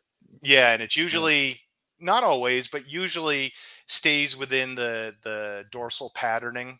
Uh, but if you know if you were smart and handpicked, you know, some really nice yellow babies with bold patterning, and then kept holding back the ones with the best patterning, you could create some amazing stuff that nobody's doing, only because they're focusing on the well, they're they're all focusing on red babies, and uh, you know, someone needs to start doing that because you you do really well, I think. You know. Well, it's it's because of damn Irby and Dave D and stuff, man. They're popping out all these just ridiculous, like world class chondros, and everyone's like, "What that look like as a baby?" And then you see that, and Yeah. everyone's going for that. Yeah. Yep. I can't say I blame them, but I, I definitely agree that that the like dark red is the way that that's what everyone should be looking for. Don't look for Yep. anything else. But if you're going for blue you know if Sure, you're going yeah, for a blue yeah. wash or or whatever but you know uh mark heeger popped out a yellow baby with a lot of melanism and stuff and you know there's there's stuff you can do and everybody should have that as a little side project i think you know as they're focusing on the other stuff too i know i am Yeah. you know What's the uh plan as far as like holdbacks and stuff? Because that, like, so if I produce green trees again, uh, I When definitely when you produce green cheese again, I'm gonna go ahead and say if, just just in case. Okay. Um, it's gonna I definitely plan to hold on to stuff longer than I did the first round. The first Yeah. round, that was a lot of that was to diversify what I had, you know, and there's with especially if it's going to be if I end up pairing Starscream to some other stuff like that's definitely going to be some babies I want to I want to hold on to and and sort of keep around. But I mean, what's your plan there as far as holding on to stuff for any extended period of time and stuff that you plan on actually holding on to long long term? Yeah, I um the Wamena clutch, I'm actually going to release most of that um, at a at a good price too. Um, only because I I've got more than I can handle at the moment. I can't I can't keep them all back, and I also think it would just be kind of fun eh, to get some of these out there and and roll the dice and see if some people end up with some stuff that looks pretty pretty amazing. And then I'm just gonna cherry pick one or two out of there and hold that back. Um, the Manokwari stuff, I've got that pretty dialed in. I, I think I know for the most part what they'll end up looking like based on the, the three clutches that I've gotten from that pairing so far. Is that Mako and, Yeah. yeah, Yeah, they've been very consistent with the phenotype yeah, uh, that they produce, and uh, so I'm I'm letting all of those go uh, this round, and then uh, I this is the first year I actually have one of my offspring that I paired up with uh, pure Manokwari. Um, that I got a decent clutch out of those, and and um, I'll probably be holding like one or two from that, and then releasing. Yeah, else. it's funny, man. Like I've seen people who had who got animals from that first Mako doc, you know, Mr. Jones, Dr. Jones clutch. Yep. And uh like I can look at them and tell. yeah, I'm like, like I'll message them and be like, You got that from Brahms, didn't you? And they're like, Yep. And I'm like from Yep. Mako, and they're like, Yep. It's like it's it's funny because I I mean the the female that I have, which is Starscream, the one I've been talking about, you know, she there a lot of the other animals that that came from that clutch and and the clutches after that, they all do have sort of that look to them. That's Yep. just to me, it's very identifiable. It's it's very obvious that it was from those two animals. Yeah, I would agree. Every time, I, event, you know, occasionally I'll see some that look very similar to that. Uh, obviously, they aren't mine, but then when you look at the lineage on them, it makes sense. You know, there's there's similar um, locality phenotype that went into producing those animals, so um, you know they're they're pretty consistent. Yeah. You know, Dave D and Brian Fisher are supposed to be going to Daytona this year, actually. So nice. pretty excited to talk to them. Dave actually messaged me. He's like, "Hey, me and Brian Fisher are going to be out there. You know, you want to hang out?" Said, "Absolutely." I've never met Dave. I, I really haven't even talked to him that much. Um, Yeah. I talked to I don't talk to Brian as much as I used to, but I, you know, I still check in with him periodically because he got one or two Biaks from me, I think, too. Yeah, Yeah, he just produced some not too long ago too. I think. Yeah, yeah, Yeah. Yeah, they're both good guys. I just did work with them uh, within the last month or so, making stuff for them. Yeah. Dave produces some awesome stuff, man. Top tier. Mm-hmm. Yep. Phil, when are you getting chondros? Uh, I actually I was thinking about it this year, um, but I'll put a big but in there. Um, before I did my whole move and everything, I was like, man, I think I would just want to get a baby and just raise it up and just have a pet, and like, because I, the only pythons I have right now that are like playable, like can take out and like be sociable with, are fuscus. And as much as I love my water pythons, they're just a big brown snake. I mean, yeah, there's rainbow iridescence in the sun, but like it's just a big brown snake. So I kind of wanted to get a con because like my carpets are not, I don't trust them. Let's just be real. Like I have no problem. Like I'll, I'll throw them over my shoulder. That's no problem. But like to hand them off to someone, uh, you know, See, that's Um, like that's my all the green trees I have minus the original male Biak that I have that produced that first clutch. Once they're out, they're fine. oh like yeah, every time, every time I open these tubs, and I'm sure David's the same, you know, for you. Like as soon as you open that lid, you usually have a mouth coming at you, Mhm. and I'll have animals that will like take multiple swings at me, thinking they're getting fed. But as soon as they're out and they're off the perch, they're completely fine. Like I could hand Yep. them off to, to my ten year old, and I, you know, I wouldn't have any issues with with them, you know, taking a swing at it or anything. That male Biak, on the other hand, he is he's he fits the stereotype, which Yeah. I do think that stereotype is valid at least Sure. for imported animals. yeah, a thousand Um, percent. Because my experience has been if you get them when they're young and they're like small, you know, they are going to be a little more feisty, I think, than than some of the more designer, you know, captive bred stuff. But I do think they end up growing out of that better than imported adults. I feel like imported adults, you know, Biaks in particular, Yeah. they're going to be the way they're going to be. Like there's there's no there's no changing. Like they're set in their ways. I think. Um, I don't know. what Natusch confirmed that too. He said Did You know, when he was doing his field studies, that Biaks definitely stood out in terms Yeah. of how defensive they would be compared to the other localities, species. I mean, each one of them definitely has their, you know, as far as everything I have currently, you know, each of them definitely da- has their quirks and sort of their personalities that I, I sort of know what to expect, but, but most of them I can pull out and not have any problems. You know, they're not gonna, Yep. they're not gonna do anything, anything shisty. So yeah. Well, I think that I I was I was shopping for babies and I was looking at babies and I was like, man, I could really set up a nice Viv, do a black box, and get the get like get it all decored out, you know, make it aesthetically pleasing. And then I realized that everything I have is arid desert and montane and just I'm asking for trouble, man. I just am. Yeah. Uh, and with the exception of, like I said, with the exception of the fuscus and some carpets and I don't know, South Florida corn snakes, uh, everything else is, is arid and desert. And I Dry, just, arid. I- yeah, I just don't think it's Yeah. going to work right, you know? Yeah. So That's I- the limitation for the way that I'm doing my room. Um, My rooms are all ambient. You know, I don't have individual heating on the cages, and and so the rooms are dialed in for chondros. yeah, And uh, but I would love to get my hands on some rhino rat snakes and you know that kind of stuff. But I'm like, the room's not really set up for them. It's so warm. Dude, they no, know? they do fine. You think so? Yeah. Oh yeah, like Yeah. my room, my room stays in like the middle of the day, like heat of the day right now. My room probably gets into like the mid 80s at the highest. Okay. All right. And you know, the rhinos, none of them have heat. I I'm running ambient on mine as well now. Like I don't have any of the heat elements turned on any of my stuff except that Aki cage.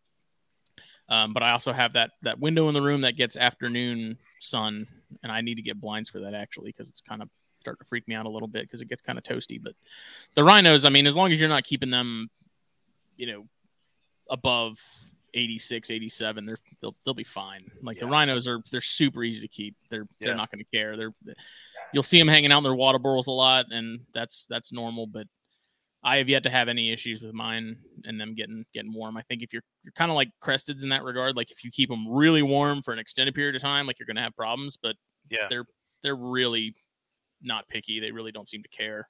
Oh, that's good to know. I might try them then at some point. You you definitely should, man. You will not regret it. That's uh I I told the uh the corn snake group chat because I had my female out this morning taking some pictures. I was like, I would sell if I had to, I would sell everything except these rhinos. Like if someone was like, you can only keep rhinos for now until eternity, I'd be like, okay. Yeah, be cool with that. You have I- the uh, Persina too, don't you? Yeah, yeah. I got a, a pair of those from Matt Most. Um, How do they compare? I call them the Rhino's evil twin. yeah, I've heard that they can be nippy. Yeah. They are identical to rhinos in behavior in terms of like they're always out, they're always Yeah. hanging out, they're always watching you, they're curious. But as soon as you go in there to actually do something with them, they're they're ready to go. Like they're on. right? Yeah, they're either shooting out the cage onto the floor or they're they're taking swings at you or both. Interesting. Um, yeah. It's like a it's like a rhino with Drymarchon attitude, right? It's like a rhino on PCP is kind of Yeah. they're just they're awesome and they're pretty and I really do like them. And Matt was he's like, You're gonna like these more than rhinos. I was like, I don't know, man, that's a pretty high bar. And I do like them a lot. I don't, you know, I don't want to get rid of them. I'm excited to breed them next year, but they are like, again, I would have no issues with my 10 year old walking in and opening a rhino cage and taking one out. Um, the persimmon would be a very different, different story. Yeah. You you know what Dave needs? He needs Nova Guineas. I feel like Nova Guineas would work really well with all his chondro room. I had pop wins for a while. Okay, yeah, it's not, it's not the same, that- man. That monster female at Jake That's right. That's- I remember oh, getting oh that really? That I didn't know that box giant came in. Sherman tank of a snake. dude. I was working the cigar shop when that got shipped because I used to have Jake stuff get sent to me at the shop because I was there, you know. And I remember like, yeah, I got a carpet coming, you know, that's cool. And then the box showed up, and I'm like, what the fuck? She's a Dude, brick those- house. They're freaking retic in this thing. Yeah. And then I opened the box, and then I looked in the bag. I was like, Jesus Christ! And I said, I texted Jake like right away. I was like, dude. Like this thing is fucking massive. And he's like, "What are you talking about?" I was like, "This is the biggest damn pop one I've ever seen in my life, and probably will ever see." Yeah. And then he's like, "Yeah, yeah, whatever." And then he came and saw. it. He's like, "Oh my god!" Like, You know what's funny is uh, I fed that thing very sparingly, and I had it since it was a little baby, and uh, you know it was um, uh, not neglected, but you know definitely was not messed with a lot. Fed it infrequently, but I when it was an adult, I fed her big meals. I would give her a nice, good sized rat whenever I did feed her, uh, and I think that's what did it. She just got Well, I've- massive. he's been getting like I have adult rats that I have no use for. I can't feed them anything because I don't have anything that big. But he takes some, and I know that that's what they're going towards because that's Yeah. the only thing he has that I think that can even eat something that big. And yeah, Dude, when I That's went like- over the Monstars version of the freaking Popwin carpet. When Yeah. I went over Jake's house, and he's like, "Oh man, you gotta you gotta see the pop ones." And then he's like, "Look at this one, look at that one, look at this baby." I'm like, "Oh, these are great." He goes, "And look, this is my breeder male." I was like, "Oh man, that that male looks capital, man. It's like four Mm. foot, looks great." He's like, "Oh, and this is mom," and I was like, "What? What is that? A is that a bat eater? What is that thing?" Yeah, but again, you you need to get novas because that doesn't happen. Yeah. Yeah. So, and then every time I think about getting a, a, a chondro, I just think of the Novas, and I'm like, uh, nah, just keep them. Not the same. No. Oh man, I don't know. I don't. like, You really can't even compare chondros and carpets. I mean, you can in like the the feeding behavior and stuff in that regard of knowing what to expect when you're going to Yeah. go in and, and take them out. But other than that, you know, But what I do think is funny is that me and Billy Jenkins got clutch mates, right? And of all the Novas that Billy's ever produced, or uh, Billy Hunt's ever produced, me and Billy Jenkins are the ones that got the like the like pissed off ones, which I think is hilarious. the Billy So- Hunt specials. Well, yeah, because the the my girl is she's sweet as pie, but the boy, oh, he'll take your face off, man. He thinks he's a jag. so Are you still keeping stuff outside of chondros? No, I No? um yeah, I pared down. Well, that's not entirely true. I have a horn frog that is my room trash can. So if I've got an animal that doesn't want to eat pinkies, it goes to him. Uh, and I've got a couple aquariums in the room too with some fish. Uh, but snake wise, yeah, it's all it's all chondros. Yeah, because there was a point. I mean, Phil's a big uh Glades Rat fan. You know, there was Ah. a point where you had some just insane You know what? Everglades dude, rat. when you when you I still have me- one. Now when that you- now you mentioned it, I forgot. I still have one female. when you sent me Yeah. the pictures of the ones that you sold i a piece of my soul like left my body and just feathered away into the ether oh my god Everybody has that story where you you let something go and you regret it. You know, what do you And mean one that- story lots of Uh, stories Yeah, that for me though is one in particular where I'm like, ah, I really wish I didn't let those go. But Who did yeah. those come from originally? It was a while ago. I'd have to look. Uh, yeah, I think I got them from somebody who is on King Snake, to be honest with you. Okay. And um, and then one of them was hypo right yeah, they were they were all hypos. oh okay Yep. And uh, but that male was just absolutely incredible. i think i still have pictures on my phone Yeah. he saved pretty them. sure i Yeah. did i did bro i He did printed it and framed it. It's hanging on his I- wall. let's not get carried away there but Yeah, Hold on, he was I gotta find spectacular. Yeah. Hmm. Glowed in the dark. Yeah. radio, radioactive bro Yeah, really was. Within the last few years, you've sort of changed up your setup that you got going on in the back there. You switched to like that sort of bizarre Cambro. I don't. It's not really. I don't. Still don't fully understand how you have those mounted, like how they're how they're sitting. But It's super simple. You know how at Home Depot you can get those uh, tracks that you mount to the wall, Mhm. and then if you got the brackets that slide into them, so you can put shelving on them. I I do all that, but I just don't bother with the shelving because I don't need it. And uh, Okay. and then every individual cage sits on the brackets that the shelf would sit on, and I can adjust the height and, and all that. So you know, behind me, I've got um, you know each wall is set up with those, and I can put the big cambros, I can put the small cambros, I can you know do all that. And uh, the most of the animals that I'm keeping, the localities are on the smaller side, and the large cambros work well. Yeah. um, you know, for the Manokwari type stuff, and and uh, you know, it's easy to keep clean, and and um, you know, they all bred in them this year. It was no issue whatsoever. So yeah, Uh, my eyes. yeah. I want him back. I wish I knew where he went. i told you i still had the pictures bro Yeah, I sold him to Bob Clark. Did And you then, really? uh, yep. And then uh, I reached back out to him at one point, and he couldn't remember. He sold it and didn't know where it went. I was trying to track him down to see who had him, see if I can get more offspring from him again. But yeah Yeah. man and then i think you said you still have one left right yeah, I've got a, a female that I have. I think I have a picture of that snake in the deli cup from when you got it. Yeah, probably. I'm pretty sure Yeah. you sent it to me. Yeah, here it is. Yeah, yeah.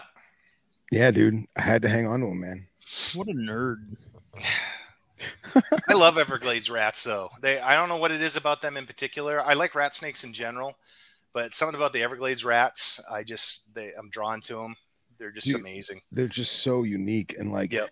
the the personality is so different from a normal yellow. Yeah. And and it's just oh man, it's crazy. And Yep. What I think is is worse is just to coincide with your your regret of selling them. When I was younger, man, you know, 18, 19, 20 years old, we would find maybe one or two a month and they were Mhm. just so pretty and i was like man these are so great. I'm so happy we have them in florida. And i would always just let them go. Yep. i was like oh here you go snake. Go make more. And i haven't seen them in at least 10 15 years in the wild. That's sad. it's and, and i i think it has to do with land development and them not having enough of their own kind to breed so they're just intermingling with yellows and it just gets washed out Yep. Yep. Yep. That's sad. yeah what are you gonna do I would love to have a giant display oh sure with Everglades in them. I'd deck it right out. It would be Well, that's so like- nice. Smitty told me about. I, I can't remember where you were, Smitty, but there was a, I guess, like a corn snake exhibit that had like old tractor, so like old tractor wheels. Yeah, like, the. That's what I would like to do. Serpentarium. Yeah. yeah. dude, like that would be a, a hell of a thing, like in the living room, like under Yeah. the TV or something. That'd be awesome. Like part of a pump house or something. you yeah, know, yeah, exactly. Yeah, man, some some old boards with like, you know, uh, sugar cane Right. Printed nails. logo. Yeah, Yeah. That'd be so killer. it when I win the lottery this week, I'm going to do that for sure. nice. I'd love nice. to just set up a, a whole private collection like that. It'd be great. Well, I've Next been, time I'm um, at the Serpentarium, I need to take a picture of that and send it to you because it's like they nailed it, man. It looks it Mhm. looks like just like the inside of like an old barn. You know, it's got old rusty like, uh, not tools, but like hooks and pulleys and stuff. Yeah. And it just looks like an old like abandoned barn. Barn, thing, yeah. awesome. The corns love it. so I've been on like a quest these past couple of years of like getting really, really nice shots for backgrounds in my vivariums. And I got this one for pygmy rattlesnake, and I haven't made it yet, but I might wind up putting. I got Everglades rats from Mike Kosicki. I might wind up using this for them. So this is in the cane fields in Glades County. This is a what they call a mini pump house, where it's not an actual house. It's kind of like a shed with a diesel tank next to it. Oh, cool. Yeah. Yeah. you know, and like put some some rusty farm equipment in there, and ah, be, be awesome, That'd be killer. dude. It's the little things, man, right? It is. That's what then- makes a hobby fun. And, and by the way, if if you want, let let me know. I will. Uh, I'll get you some dead cane, and I'll mail you up some dead cane to put in the enclosure. Oh, that'd be just- awesome. Just Yeah. spread it around. Yeah, dude. Make it look right. Yeah, that'd be killer for sure. Are you doing live plants in any of your chondro setups? No, No? no, I have uh, silk plants that I use. Mine will go. So I have pothos in the water bowls with, with, I think like half of my green trees, and they'll be in there hanging out fine for weeks, and then for whatever reason, there'll be a week period where they just keep kicking it out Mm, on their nightly cruises, and I I tried the the water bowl holder like what Luke was doing with the, the deli tall deli cup with the pothos growing in that, and that worked fine. But I had like I had one male Biak with that in there, and it got to the point where he would pop that thing out like every night, and dirt would just go everywhere. Yeah. And after like the third time of cleaning that up and putting it back, I was like, okay, you don't get this anymore. You're- Yeah. it's revoked. You lost your privileges. Yep, yep. But it went f- like he didn't touch it forever, and then all of a sudden he finally realized, oh, I can kick this out and you know get dirt everywhere and like clockwork. Yeah. You ever you ever try and use a um uh, a a big water bowl? Like, how do I phrase this? So back in the day, when we had baby chondros and we had baby eyelash vipers and we had baby squams, we would get these really tall, almost like a wonton soup containers, you know, the really tall deli, Mhm. and uh, put a piece of wire that had like the fake the fake branch wire. You know what I'm talking Mhm. about? Yep. put that across the top, air holes in the lid, and then put like maybe two or three inches of water in it. And then the snake just poops in the water. You dump the water out, whatever, and it kept the humidity up and all that. I always want to know if somebody would put a like a large, I don't want to say it, like a dog food bowl or something that's just water with the plant coming out of it, and then the chondro sits on the rim. Does I've never had that happen, not intentionally. I've had chondros do that because I I have that going on in some Okay. of mine, And there's been a couple times where I've had a chondro perch up on the bowl, but it was because I came in at night and turned on the light, and the light was on for a few minutes, and they were like, oh, "Okay," and they curled up on the on the edge of the water. Oh, okay. bowl, Okay. and Yeah. that was it. But as far as them purposefully doing it, I've never never seen them do it. Okay. Fair enough. Yeah, they always want to go to the highest spot. Mm-hmm. Okay. Wild man. Yeah, it's funny. They would, I mean, they would, they would purge on nothing if they could. I remember having some wires for some of the lights and the uh, the Python portal setups, and some of those Biaks would curl up on the wires. Yeah. It was like so thin. It's like literally, if they're if they could per- if they could perch on nothing, they would. Like it's it's just Yep. it's goofy. If you give them something super thin, they will do everything in their power They prefer to it. perch on it. Yeah. Yeah, they want it. Yeah. Yep. Four four foot snake on a pencil thick vine. Yeah. The it's really dramatic when you look at emeralds. They're they're almost worse. Yeah. You know, Mhm. they they want the same thing, but they're three times larger, you know. Which never made sense to me. Like all the people that I mean, obviously this is old school, and like now we have you know the reptileperch.com to uh, facilitate our needs. But like back in the day, you used to get um used to get PVC pipe. I guess it was like inch and a half or two inch PVC pipe, whatever it is, with the Mhm. two brackets. You'd screw it into the sides of the vision, and then cut the top off, so it kind of made like a C shape or U shape Mhm. and then just stick the PVC pipe in it. And that dude, that's what everyone kept like basins on, like Yep. newspaper, a water bowl, and a white PVC pipe from Home Depot. Yep. And it never made sense to me why they use this big, giant, thick pipe when they clearly don't. They would clearly prefer a thinner, more naturalistic branch. Yeah. I They're think like it's twigs. because emeralds are so damn heavy bodied that if you use anything thinner, you know, barring, I mean, if we're talking like three inch PVC going down to two, maybe, but anything thinner than two, it's going to start to bow, and those things are just going to like collapse it. Yeah, I guess.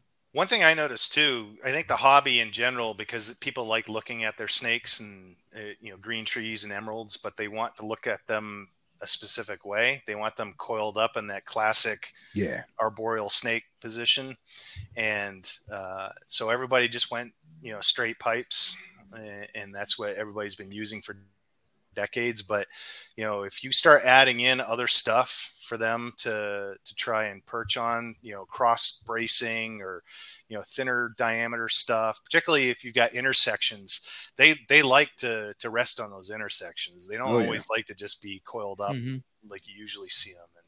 And I think people are missing out by not You m- providing that. You know. Mark Goyer was given his green trees uh like elevated hides, like Yeah, I was going to do that too. He yeah. was saying they were using them like way No more doubt. than you would think. Yep. They'd probably be in there most of the time if I were to guess. Yeah. You know. Has anyone tried uh, those uh, finch bird nests like what they do for Boiga? Not that I know that I'm of. aware of. You know what I'm talking about though? Like the wicker bird nest you Yeah. buy from the Yep. pet store with the I two know what you mean. wires. Yeah, because I, mean, I, I know tons of people that use that for Boiga, but I don't know if it, obviously you'd have to have a big bird's nest for an adult chondro, but still. Yeah. Yeah, I don't know. It's it, it definitely you couldn't do it with any of the larger like Arus or Biaks or anything like that because you'd have to have a massive nest and even then if you're keeping them in something that's a little more humid long term, I would wonder if that that wicker would start to deteriorate Yeah, get funky.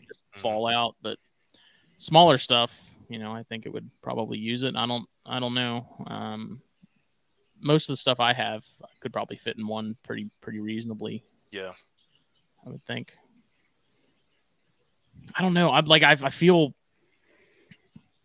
not necessarily bad, but I know I've talked about it a good bit recently. Just like a lot of my my chondros, barring that older male Biak, they're they're fairly small. Like I don't I don't know how big your your smallest female is, David, but you know I have that pair from Luke that are 20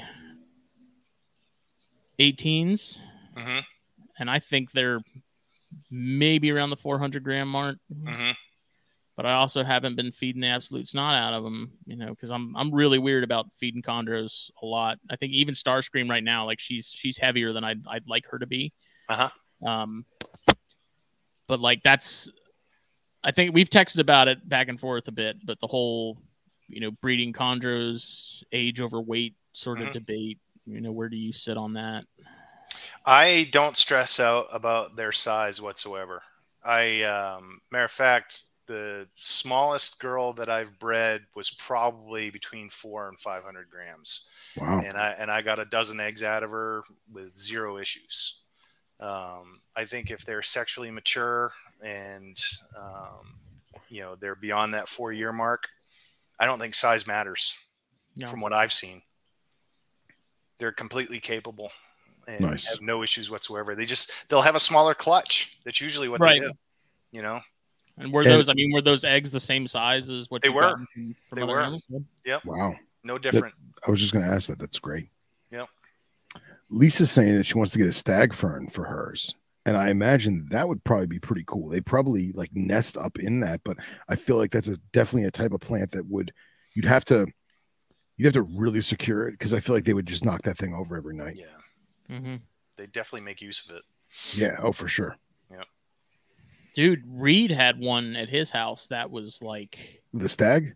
yeah, Oh yeah, dude. thing Yeah. had to be like, I, am not even kidding, like three inches in diameter or three feet in diameter, like Yeah.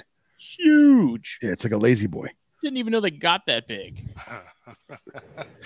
Oh yeah. Oh yeah. Because Katie has a few that she got from him when we were up there seeing him and Slate and, and stuff. And Nice. I don't know, they're super slow growing. So I'm like, how the hell, how long did it take for that thing to get that big? Like, Probably forever. just ridiculous. Yeah. Yeah, but it's been uh again. I tried to pair that that smaller pair earlier this year with no luck. I mean, the male was definitely all about it, after seeing, you know, Gary posted a while back one of his first videos. He had a, a really tiny RFAC, I think it was that that he paired, and I remember seeing that being like, "There's no way you got eggs out of that thing." But he did, and I think they. I want to say they were all good and they all hatched, but What did Yeah. you get? Four or five? I think it was a little more than that. Yeah. Nice. Probably 10 or 12, I would assume. Oh wow. Yeah. I, I'm telling you, Justin, I, I, I don't worry about that whatsoever. Uh, as long as they're old enough, they're capable. That's good. well, I was originally gonna pair the holdback that I have from my first clutch to Starscream, but it turns out that three of them that I thought were males are actually females. Mm. So my ratio essentially went from like being really male heavy to being really female heavy. And I have that adult Biak one one's from Luke is a male, hmm but the others are all females. So I've got like two point four, two point five, one, two, three, four, two point four, and then that one baby from Luke that he produced last year. hmm So they're all smaller, but I'm gonna I'm gonna give them a shot. Yeah. Yeah, it, brings up uh, something I, I see often. You'll see people online trying to move some of their animals because they're male heavy, and you know they want to thin it out. And um, I think people way underestimate the need of having a lot of males Oh, in your yeah. collection, particularly with chondros. From what I've experienced, uh, if you Everyone's get one that's a good female. breeder, yeah, if you if you Mhm. got male chondros that are good breeders, they're worth their weight in gold. And because you'll get some that it doesn't matter what you do, you cannot get them interested in, in Mhm. girls, and there's no telling what it is. Um, so it's it's really good to have a bunch of them in the arsenal in case you you run into one or two that want to be duds, and it happens a lot. And I think that's why a lot of people don't uh, are not successful breeding chondros because they only have one male, or Yeah. they'll have or they'll have a couple males and they'll put them together and nothing happens year after year. And it's well, I I've said this compatibility issue of some sort. Yeah for a few years. I've I've been of the opinion that I'd rather be male heavy than than female heavy, and if I was gonna put any, if I was looking to get a group of green trees, you know, may- say I got like two females, I would be much more inclined to be more specific and put more money into the male that I got over the females. Yeah. And that's simply for the fact that you can breed a male more than once in a season. Yep. You know, it's not, it doesn't work the other way, obviously, but Right. there's there is a ton of em- emphasis put on on females, and there's always people. Uh, I've gotten messages semi regularly if you know you have any female green trees, and I, I don't, but it was like if I was gonna, you see people buying these designers and stuff, right? And putting all this money into these these animals from Irby and, and Dave D and stuff like Mhm. that, which is is great and all. But if I was gonna get one of their animals, I'd be going for a male, man. Like, I don't. Yeah. Females are great, but 100%. I want a stellar Yeah. male. That's that's for a number of reasons. They're usually not going to croak as a result of the breeding process, too. You know, females drop dead all the time because it's so taxing. Males, you can put them to multiple females and they're going to be just fine. yeah. You know, Do you guys ever swap sheds or swap feces for like combative reasons or no? I tried it once. Um, I put the shed of another male in with uh, the one of the males that I have, Dr. Jones, and uh, it was incredible how aggressive he got um, with himself. I mean, he got so Really? worked up. He was actually biting his own flanks. He was biting the perches. Wow. He was like, you open the cage, he was coming out after you. I've never He's seen anything like it. So I was like, well, I don't need to do that. That wasn't Okay. Didn't need to do that. All right.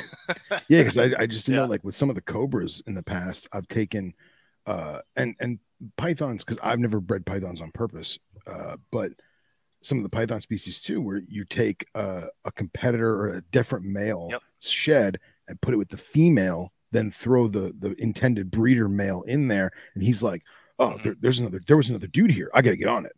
Yeah. So That's why I was doing it. Yeah. Yeah, but I'm saying put the shed with the girl, and then put, No, I did. Oh, okay. Yeah. Oh, okay. Yeah, yeah. I did that and um, it flipped a switch. uh, Like hyper aggressive. Wow. Yeah. All right. I mean, that literally, drunk- I took video of it. He literally was biting himself out of aggression. Wow. He was so That- worked up. that drunk friend at the bar that just wants to swing on anybody that that looks Exactly. At him. Yeah. Wow. I've thought about doing it, but that has been a concern of like, am I gonna send them into just sensory overload to where they're just gonna, you know, freak the fuck out like that? And I don't know. Other people have done it and didn't get the same response. yeah, But you know, you're rolling the dice. I think. You know, the males, Well, male you- are very territorial. You know, if you've got a male too, that's that's an absolute stud when it comes to to breeding and stuff too. I think you're probably more likely to get that reaction out of them if they're I think you're right. I mean, you've bred him a couple years now too, so he's like, he knows what's going on. I'm sure it's not like a first time male that's that's trying to figure everything out. But He's on the tee. yeah, yeah, I'd be curious to see if if I did that with that that big male biak I have. I feel like he would probably he he would be that guy. Yeah. Wild man. Wild. Ryan Young told Lisa not to do it. The males will kill each other. Absolutely. hmm Yeah, dude, it's crazy how, especially you have like a super mellow animal, but you you put another male into the mix and it's just Game it's over. on. Yeah, it's Yeah. crazy. But it also it also goes to prove my point that chondros are dumb as hell. True. They're pretty, but they ain't smart by They're the any means. supermodels.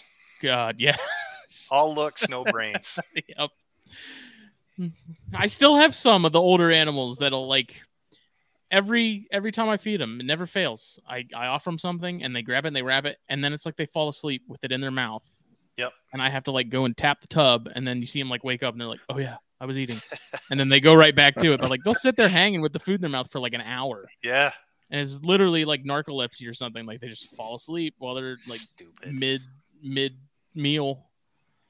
And you guys want me to keep these things? I was like, I how do you survive in the wild? Like, how do you guys? How are you guys still alive? I don't think they would. That animal would croak. Crazy. I had some. I had one of them too that bit itself and held on, Yeah. and I'm like, Jesus. Just a Mediterranean guy go snatch up a moth. It's funny, man. I've been watching your eyes go looking around the screen at the geckos, and I've got the one cane toad from the from the last snakes and stogies. He's hopping around my my sliding glass door, and I'm like, "What are you catching, bro? What are you getting?" Well, it's funny because all the Mediterranean geckos I have in here are from that small group I tried to start like two years ago. And they all got out. and they all got out somehow or another, and so now I have a nice little group of them You got here colony? in the garage that are that are taken off. Which it's like one day I'll probably need one of them. Yeah, they're Behind exactly. the, they're behind the cigar signs that I have hanging on the wall. That's the funny part. Nice. There's one that lives Yeah. behind the Gurkha sign, and there's one that lives behind the Oliva sign, and she's I'm watching her just snatch up bugs. That's great. Fine, because there's plenty of them in here. But yeah, I'm anxious to breed them again, man. It's coming. I see every like you and Luke popping out babies and stuff. And I'm like, damn. Oh. And then I got Justin Olson who lives who lives down here by me now, and he just hatched out some stuff that's just absolutely Nice. incredible. Yeah. And, ugh, gives me the itch. I got the itch. It'll happen. Yeah, man. It'll happen for sure. For sure. I feel more prepared this time too, not just because it's green trees and it's like I've I've got the first round of that sort of out of the way and I sort of know what to expect, but like hatching more stuff Yeah. overall, you know, I feel a little less. If I can get this janseni egg to hatch, I'll be like, How, how many days are we in on that? I think September 14th is roughly when it's supposed to hatch. Okay. And we're looking good so far. So far, haven't had any issues. I'm knocking on wood right with now. it. I like I'll open the lid periodically just to get some air circulated in there, but I literally pretend it isn't there. Good. Good. And now I got to figure out because Rob messaged me and we were, you know, Stone, we were talking about it a little bit, and he's like, dude, when that thing starts to pip, he's like, cover it, don't look at it, don't do anything. Like, if you're gonna check on it, check on it very quickly, like briefly, like half a second if you can. Because if those things see you, he's like, it'll freak out and it'll try and eject from that egg before while that mm. umbilicus is still attached. And he's like, and that thing is toast. So I don't know exactly how I'm gonna do that yet. I may move the Govee or not the Govee, but the the Wyze camera into the closet somehow and position it to where I can check, like look at it, and not have to be in there looking at it. Why don't you get one of those? Um, they sell those like, uh, uh, uh, uh, for lack of a better word, a Bluetooth endoscope, and you can Oh, pl- yeah. pl- plug it in the wall, slide it through a friggin' air hole, That's true. and it'll it'll be fisheye. It'll be all weird and distorted, and it'll have its own little light, the little like uh, infrared light, so you can see what the hell you're doing. But like, they they sell them for they go down your kitchen drain, you know. yeah. Yeah. Yeah, you just they're like 20 bucks on Amazon, 30 bucks on Amazon, or better yet, spend a couple bucks more, spend 100, 200, whatever, and get a nice one and literally just fish that thing in there. And you never even have to go in the room until you see them out of the egg. Well, actually, I think what I would do with that is cover up the front, top, and sides, and then leave the back open, like the end of the tub, And just stick And a Wyze cam in there. just not just that, but like take a the endoscope or something and stick it so that it's looking at the through the back of the tub in, Yeah. and maybe be able to watch it that way. I don't know yet. I mean, it it very well could be that that sounds like- thing hatches and I just you know it comes out in you know a day, but Yeah. we'll. Yeah. I've, I've also seen it where sim- similar things of, um, not eggs incubating, but like for breeding animals where the enclosure is completely blacked out and you can't see in. So what people have done is they've gotten um, the uh, the very similar setup with like a remote camera that plugs into the lightning port of an iPhone. And they just have like an old iPhone 6 or whatever. And the iPhone is in the room, in the closet or in in the room and they come over and they turn the iPhone on and they look in with the camera because there's no room to like put a Wyze camera or a CCTV camera or whatever. And they Yeah. literally use their iPhone or tablet as a viewing window to see what the hell's going on before they actually make entry into the enclosure or whatever. Mm. You know, it's it's kind of a, a 21st century version of peeling away the newspaper to get an eyeball in there. You know, It's a good idea. Yeah. I mean, it's it's No, probably got- more work I've got than a- it's worth, but I've got a month to figure it out. Hopefully, I mean that's assuming that it everything is fine in there and that it does go. But and is that the only egg left in the incubator?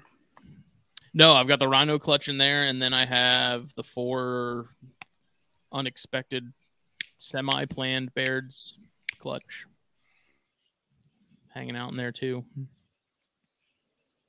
Which that Baird's clutch that I've been waiting to hatch finally started yesterday or the day before, and I think one baby is out. There's three eggs that still haven't pipped yet that I might have to cut because I don't know what's going on with those. I'm starting to wonder if they're even good or if their babies died full term. But I'm looking at them right now. There's one out of the egg cruising. What temperature are you incubating that janseni at? 78. Oh, so on the cooler side. Okay. Yeah, yeah, and the rhinos too. Um, this is the first clutch of rhinos that I've I've gotten, and Rob said 78. He's Yep. like they they hatch it 60 days almost on the dot every time. So You would know. Yeah. and I, everything else I had in the incubator pretty much got dropped to that too, anyways. hmm So you know I wasn't gonna adjust it so that corn snakes could hatch sooner.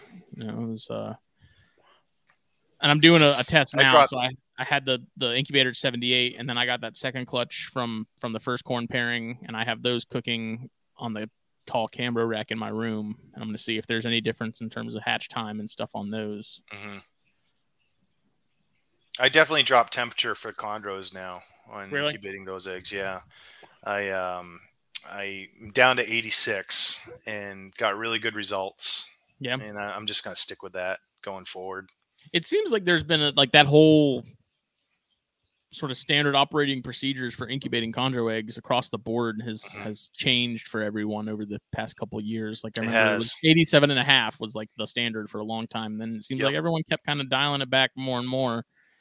Uh, and even then now I it's just it makes me laugh a little bit because that's hot. Like incubating at 86 is warm Yep. for a, a lot of stuff compared to what we normally incubate at. I mean, the the Boiga cooked it. They get to 80, I think, during the day, 82 maybe, and then 78 at night. Yep. You know, and those. It's just odd because now you go back to chondros and it's like, oh my god, I can't keep anything else in the incubator with these because that's I too know. warm. They're they're piping Damn. hot. Yeah, Yeah. What did you say was hatching right now? Bairds. I feel like you said that so nonchalantly. I feel like Smitty two years ago would be like, "There's Bairds. I'll be right back." I mean, I've been waiting on these for they're they started hatching on like day 78. So it, I was starting to wonder if they were even gonna gonna hatch. Because I moved them, I moved them into that bigger egg box, and I'm wondering if that's why those other three haven't hatched. Like I messed those up somehow, but Hmm. we'll see. Well, the group chat is saying that they want to see some snakes. Literally. Are you in the mood for some show and tell, Dave? Yeah, I can let me grab something. Yeah. Hold on one second. Dark horse. Yeah, if she's not cruising, I'll grab her. Hold on. Hell yeah. That is such a nice animal. Dude, look at those Cambros. Look at them. I know. I I have such a love hate with the Cambro thing. Like if I, I actually, he got me thinking. If I could find lids for mine, I would 100% ditch that rack that I have them in right now and set them up into that wall that that rack is up against. And dude, I I I love would my Cambros. streamline so much. Dude, I love my Cambros, man. And they're so versatile. Like, oh, you don't want to do arboreal anymore? You want to do terrestrial? Sure, take the branches out. Done. I mean, okay, I, sh- I should rephrase that. I don't have a love hate relationship with Cambros. I just hate that rack. Okay, okay. And see, there's such a big divide, at least in my personal, like my personal world with friends and stuff. There's such a big divide between a sterile Cambro and like naturalistic. Oh, Oh, here we go. She is. You want to you want to make them full screen? Yeah. I'm back. All right, we, we made you full screen so you can really show and tell. Yeah. Oh man, look at that Ah. thing, dude. Just went from six to midnight. Oh man. Ah, incredible. Look at the yellow creeping up underneath. Dude, she looks like she's in shock. Like, what the hell did you just do, bro? Uh, she was just trying to eat me. She was definitely on high alert when I went Oh. in there. Nice. What an animal. Look at all the flecking. Oh man. Uh, Dude. Dude. Look at See, that I like that stuff over like the straight blue animals. Honestly, like I like it that there's yeah. a little more going on. Yeah. See, that's blue with patterning. It's not just blank. You yeah, know? she's pretty amazing. I, her eyes are what really Yeah. I yeah. love. She's got amazing Brawn. eyes. They're just so golden yellow. Dude, what an animal. Yeah. Look at the white lips with the yellow on the. Oh man, dude, incredible. Anybody who's listening to this on your commute, mark the time. It's right around one. One hour and 50 mm. minutes. Yeah, one forty-five. Ju- Yeah, one forty-five. Jump on YouTube. Take a look at this friggin' specimen. It is incredible. And how old is she? I got her, I think, in 2013 Okay. as Nice. a baby. Uh, Let me. Uh, I'll put her back, and I'll grab the one, the one and only offspring that I got from her, so you can see how it compares. Yeah. You and don't happen. did you, you pair her to Dr. Jones? I did. Yeah. Yeah. You don't happen to have like a desk lamp handy, do you? Um. I mean, don't Yeah, go, don't I go do. crazy. I'm just I, I've thinking got like, a little. Yeah. Hold on one second. I'll grab something. yeah, yeah. Take your time, man. Bill. Take your time. No, dude, I'm just. I Have a want, man pull out some snakes and you're asking the world. Uh, no, I want, I want dude. The group chat is is saying it's It's kind of hard incredible. to see. incredible. It's fire. Wow. Billy Jenkins put a bunch of water even know. splashing emojis. Is that what that is? It looked like peanuts. I can't tell. I don't know if this is going to work. We'll see. All right. Just just a little pen light thing. I feel like it should be like Oh the my briefcase from Pulp Fiction where you just It, open it, it up. It is. Look at that friggin' snake. That's so great, man. Oh man. Blues within blues It- within greens within blues. Wasn't she an import? She was. Yeah. I bought her as a red baby Manokwari. Didn't look anything spectacular when I got her, but then she, you know, obviously turned into this. I got really lucky. See, that's why one of the things I love about chondros though is you can it's that that lottery sort of effect where it's like you can get something that may not look like anything special Right. but then it turns into that like you and no one knows like that's the thing i like about it is you can't have someone that's been doing chondros for 20 years look at something and be like yeah that's going to be looking like Nope. this No, you not know? like the playing field really. is completely level in that regard and that's one of the things i like about them a lot That's so great. Now, how much of this is time of the year and hormonal? none. Wow. Wow. yeah every picture i've ever seen of that animal that's what she looks like She Yeah. just gets more blue with age. Oh, As, as so time has gone on, she's just become progressively more blue, and it's it's not hormonal. It's just it's been something over the year. You know, she's been doing. Wow. Hmm. It's it's legitimately like it's it's legitimately breathtaking in the sense of you just you don't even know what to say. Yeah. Let me. uh I'll put her back, and I'll grab her offspring so I can show you. yeah, Yeah. Yeah. Let me. uh I'll have it. So bear with me. Take your time, man.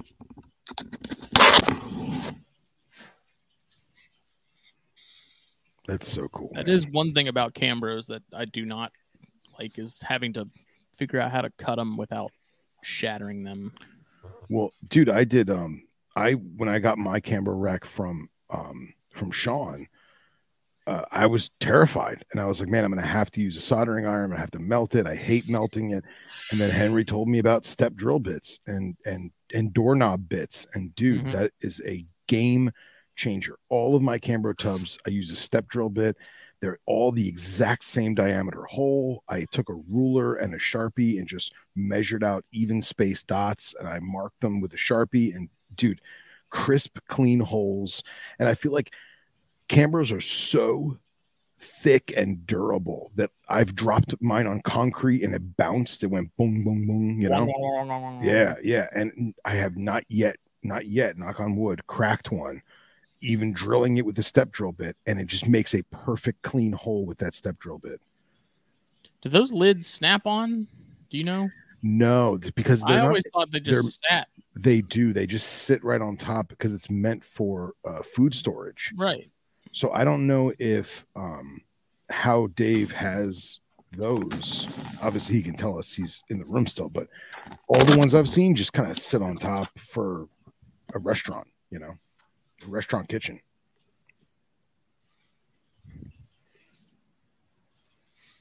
Dun, dun, dun.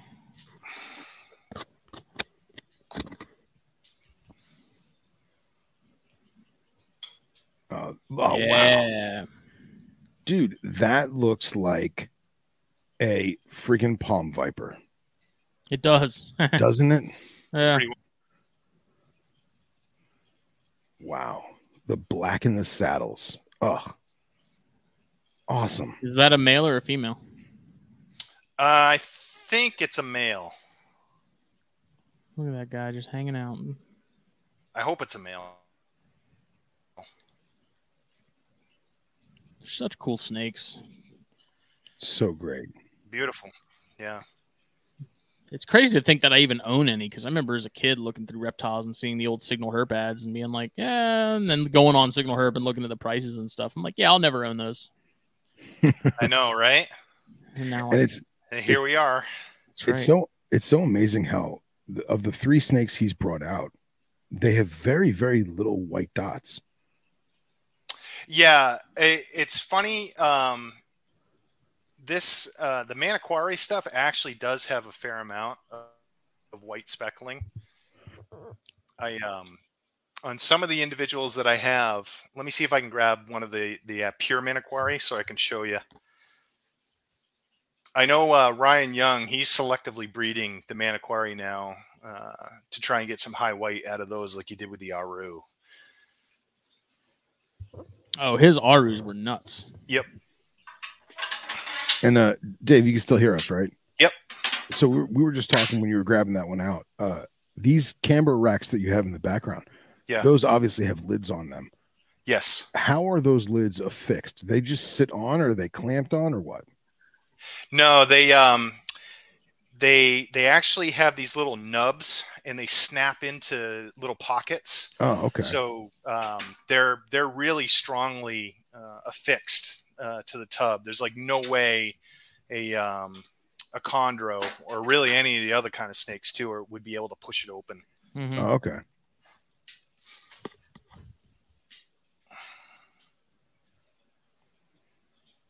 So you see this one, not a lot, but it's there. yeah.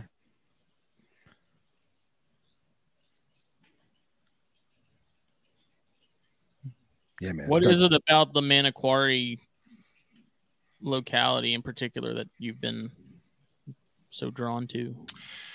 I I like the the blue Mhm. and the the dorsal patterning and i think out of all the localities um, they um, you can get some really amazing looking stuff um, you know from selective breeding you know most of the stuff that i have started with Manokwari lineage Yeah. so you know you can see that with just some selective breeding you can start getting some really really nice stuff that uh, I think after a short period of time is is probably going to rival some of the the traditional blue line stuff. hmm Uh, it's getting close because you know a lot of the animals that I'm raising up, particularly from that Mako and Dr. Jones pairing, uh, they all go blue um, as they they grow.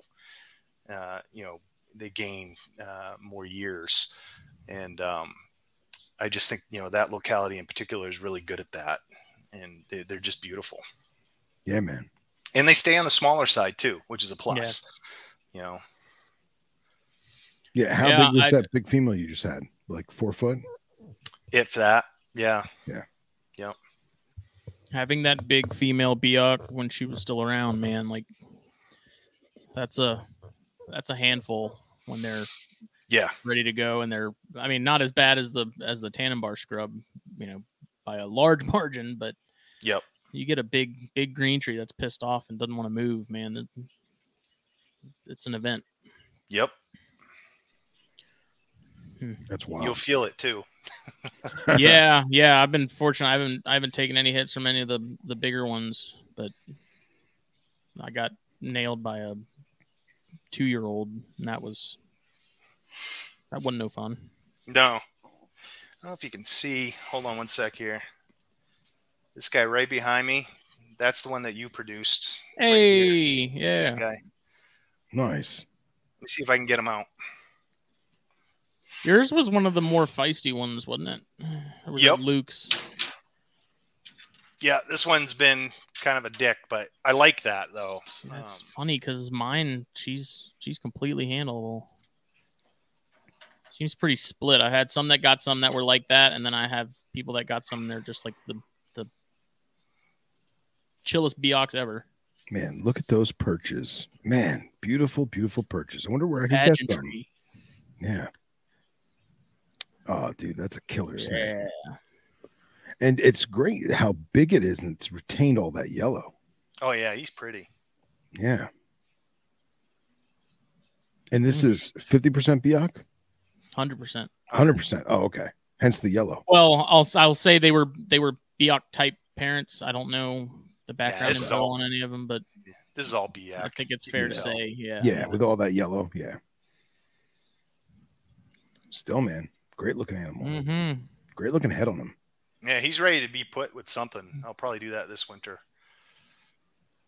Awesome. Yeah. I wish I had another Biak to be honest with you. I'd like to do a locality pairing with him, but I don't. It really is surprising how few people have locality specific focuses with with green trees. Yeah, You know, the designer thing just kind of came in and took over, which is cool and all. You know, I don't mind that, but you Yeah, and, you know, don't in- see a lot of people doing Biak to Biak specific stuff or No. Aru to Aru or anything like that. I wonder too, like how much the ship has sailed a little bit because of um, what is currently coming out of the quote unquote farms in uh, Indonesia. Um, you know, Bushmaster, that farm isn't producing like it did Yeah. uh, back in the day, and so you don't you don't see the variety anymore uh, coming out. All you see are Aru and Biak almost exclusively. Mm-hmm. Um, so I, you know, I wonder if, you know, that's how it's going to be going forward, or if it's going to open back up. You know, there you're actually going to get breeding at the farm for some of the other localities, or you know, are we just going to see occasionally some wild caught stuff that Yeah. gets imported as captive born? But Yeah. you know, it used to be in the day, uh, you know, tons of different localities you can get, and um, you know, it's just not that way anymore. Well, you would think we would see a lot more captive bred Biak stuff given how many come in, but You would think. you don't. Yeah. Like that's the weirdest thing. Like I remember when I'd produced that clutch, you know, I there you kind of look around and there wasn't really like everyone was crossing stuff. Yep. But no one was really had any interest in doing Biak to Biak, and I mean, I think they're missing out. I think what people assumed was that, well, I can go to my local reptile show or online and get an import baby Biak for 350 bucks. So why would I bother pairing them, uh, you know, to sell them because the babies are a pain in the ass to get started, so on and so forth. But what they don't realize is that, you know, that baby's worth so much more than that.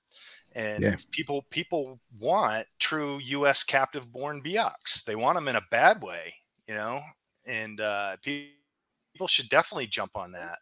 Yeah, I still like I'm all I know Billy Hunt's talked about it too. Like he wants to get just a group of imported baby Biaks and raise them up and, and breed them, and I'd I'd love to do the same thing. You know, Yeah. Yep. This was the space was available, but Yeah. I feel day like I feel like so many people too is they only get the Biak for 50% the price import and 50% to throw it into whatever designer project they've got, you know? Yep. Just to change it up and add some kaleidoscope.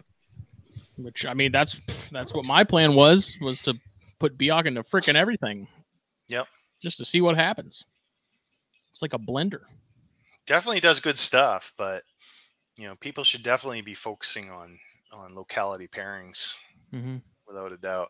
I was actually that Wamena. I had a girl. Uh, I got two of them when I bought them as babies, and they ended up being a, a male and a female. But the female passed uh, mysteriously one day. She just croaked, and uh, so I was left with him. So I, the only alternative I have is to do some locality crossing with him, because you know those things they're super hard to come by. Nobody's doing straight locality pairings. You know, I mean, especially Wamena, you really don't see a lot of people that even have more than one or two Wamena in their in their collections to begin with, let alone Yeah. pairs. You know. Yep. Yeah, I've- I've also heard of some of the specific locality stuff that's field collected gets brought to farms in Sumatra and Singapore and mainland Malaysia where they don't necessarily farm them or continue to to raise them and breed them, but they're getting them up to like up to par. They get them, you know, deworm, they get some weight on them, they get them good, and then those get sold to Russia and Eastern Europe to fuel their farming or their propagation in yeah. that regard. And we kind of just get stuck with Biaks. And I guess it just depends on how much Yeah. money we spend, you know? Yeah, that kind of makes sense. I, I've often wondered, like, um, you know, how popular uh, these things are around the rest of the world Right. uh, versus the U.S. I mean, I know there are other countries where people are into it, but is it on the same level? And because you always hear that, you know, a lot of the best stuff goes to Europe or it'll go to Indonesia or wherever. Yeah. And uh, I often wonder if that's actually true or not. Mhm. You know? I'm sure I'm sure it, it is to a certain extent. you Yeah. know, the, the rumor has to come from somewhere. It's just Yep. how much of it is factually 100%. Usually, when there's smoke, there's fire, right? Yeah, of course. Yeah. It smells like a duck, right? Right. Yeah. I know there's some there's some guys in South Africa that got nondescript just chondros uh-huh. and they've been captive breeding them and whatever they have is just coming out this perfect pseudo Cape York looking animal that's just green with white and that's it and but they openly admit they're like look we don't know what the localities are we're, we're mudding them out to make them look how they make them look textbook if that makes Yeah. sense Yeah. so Faux Yorks.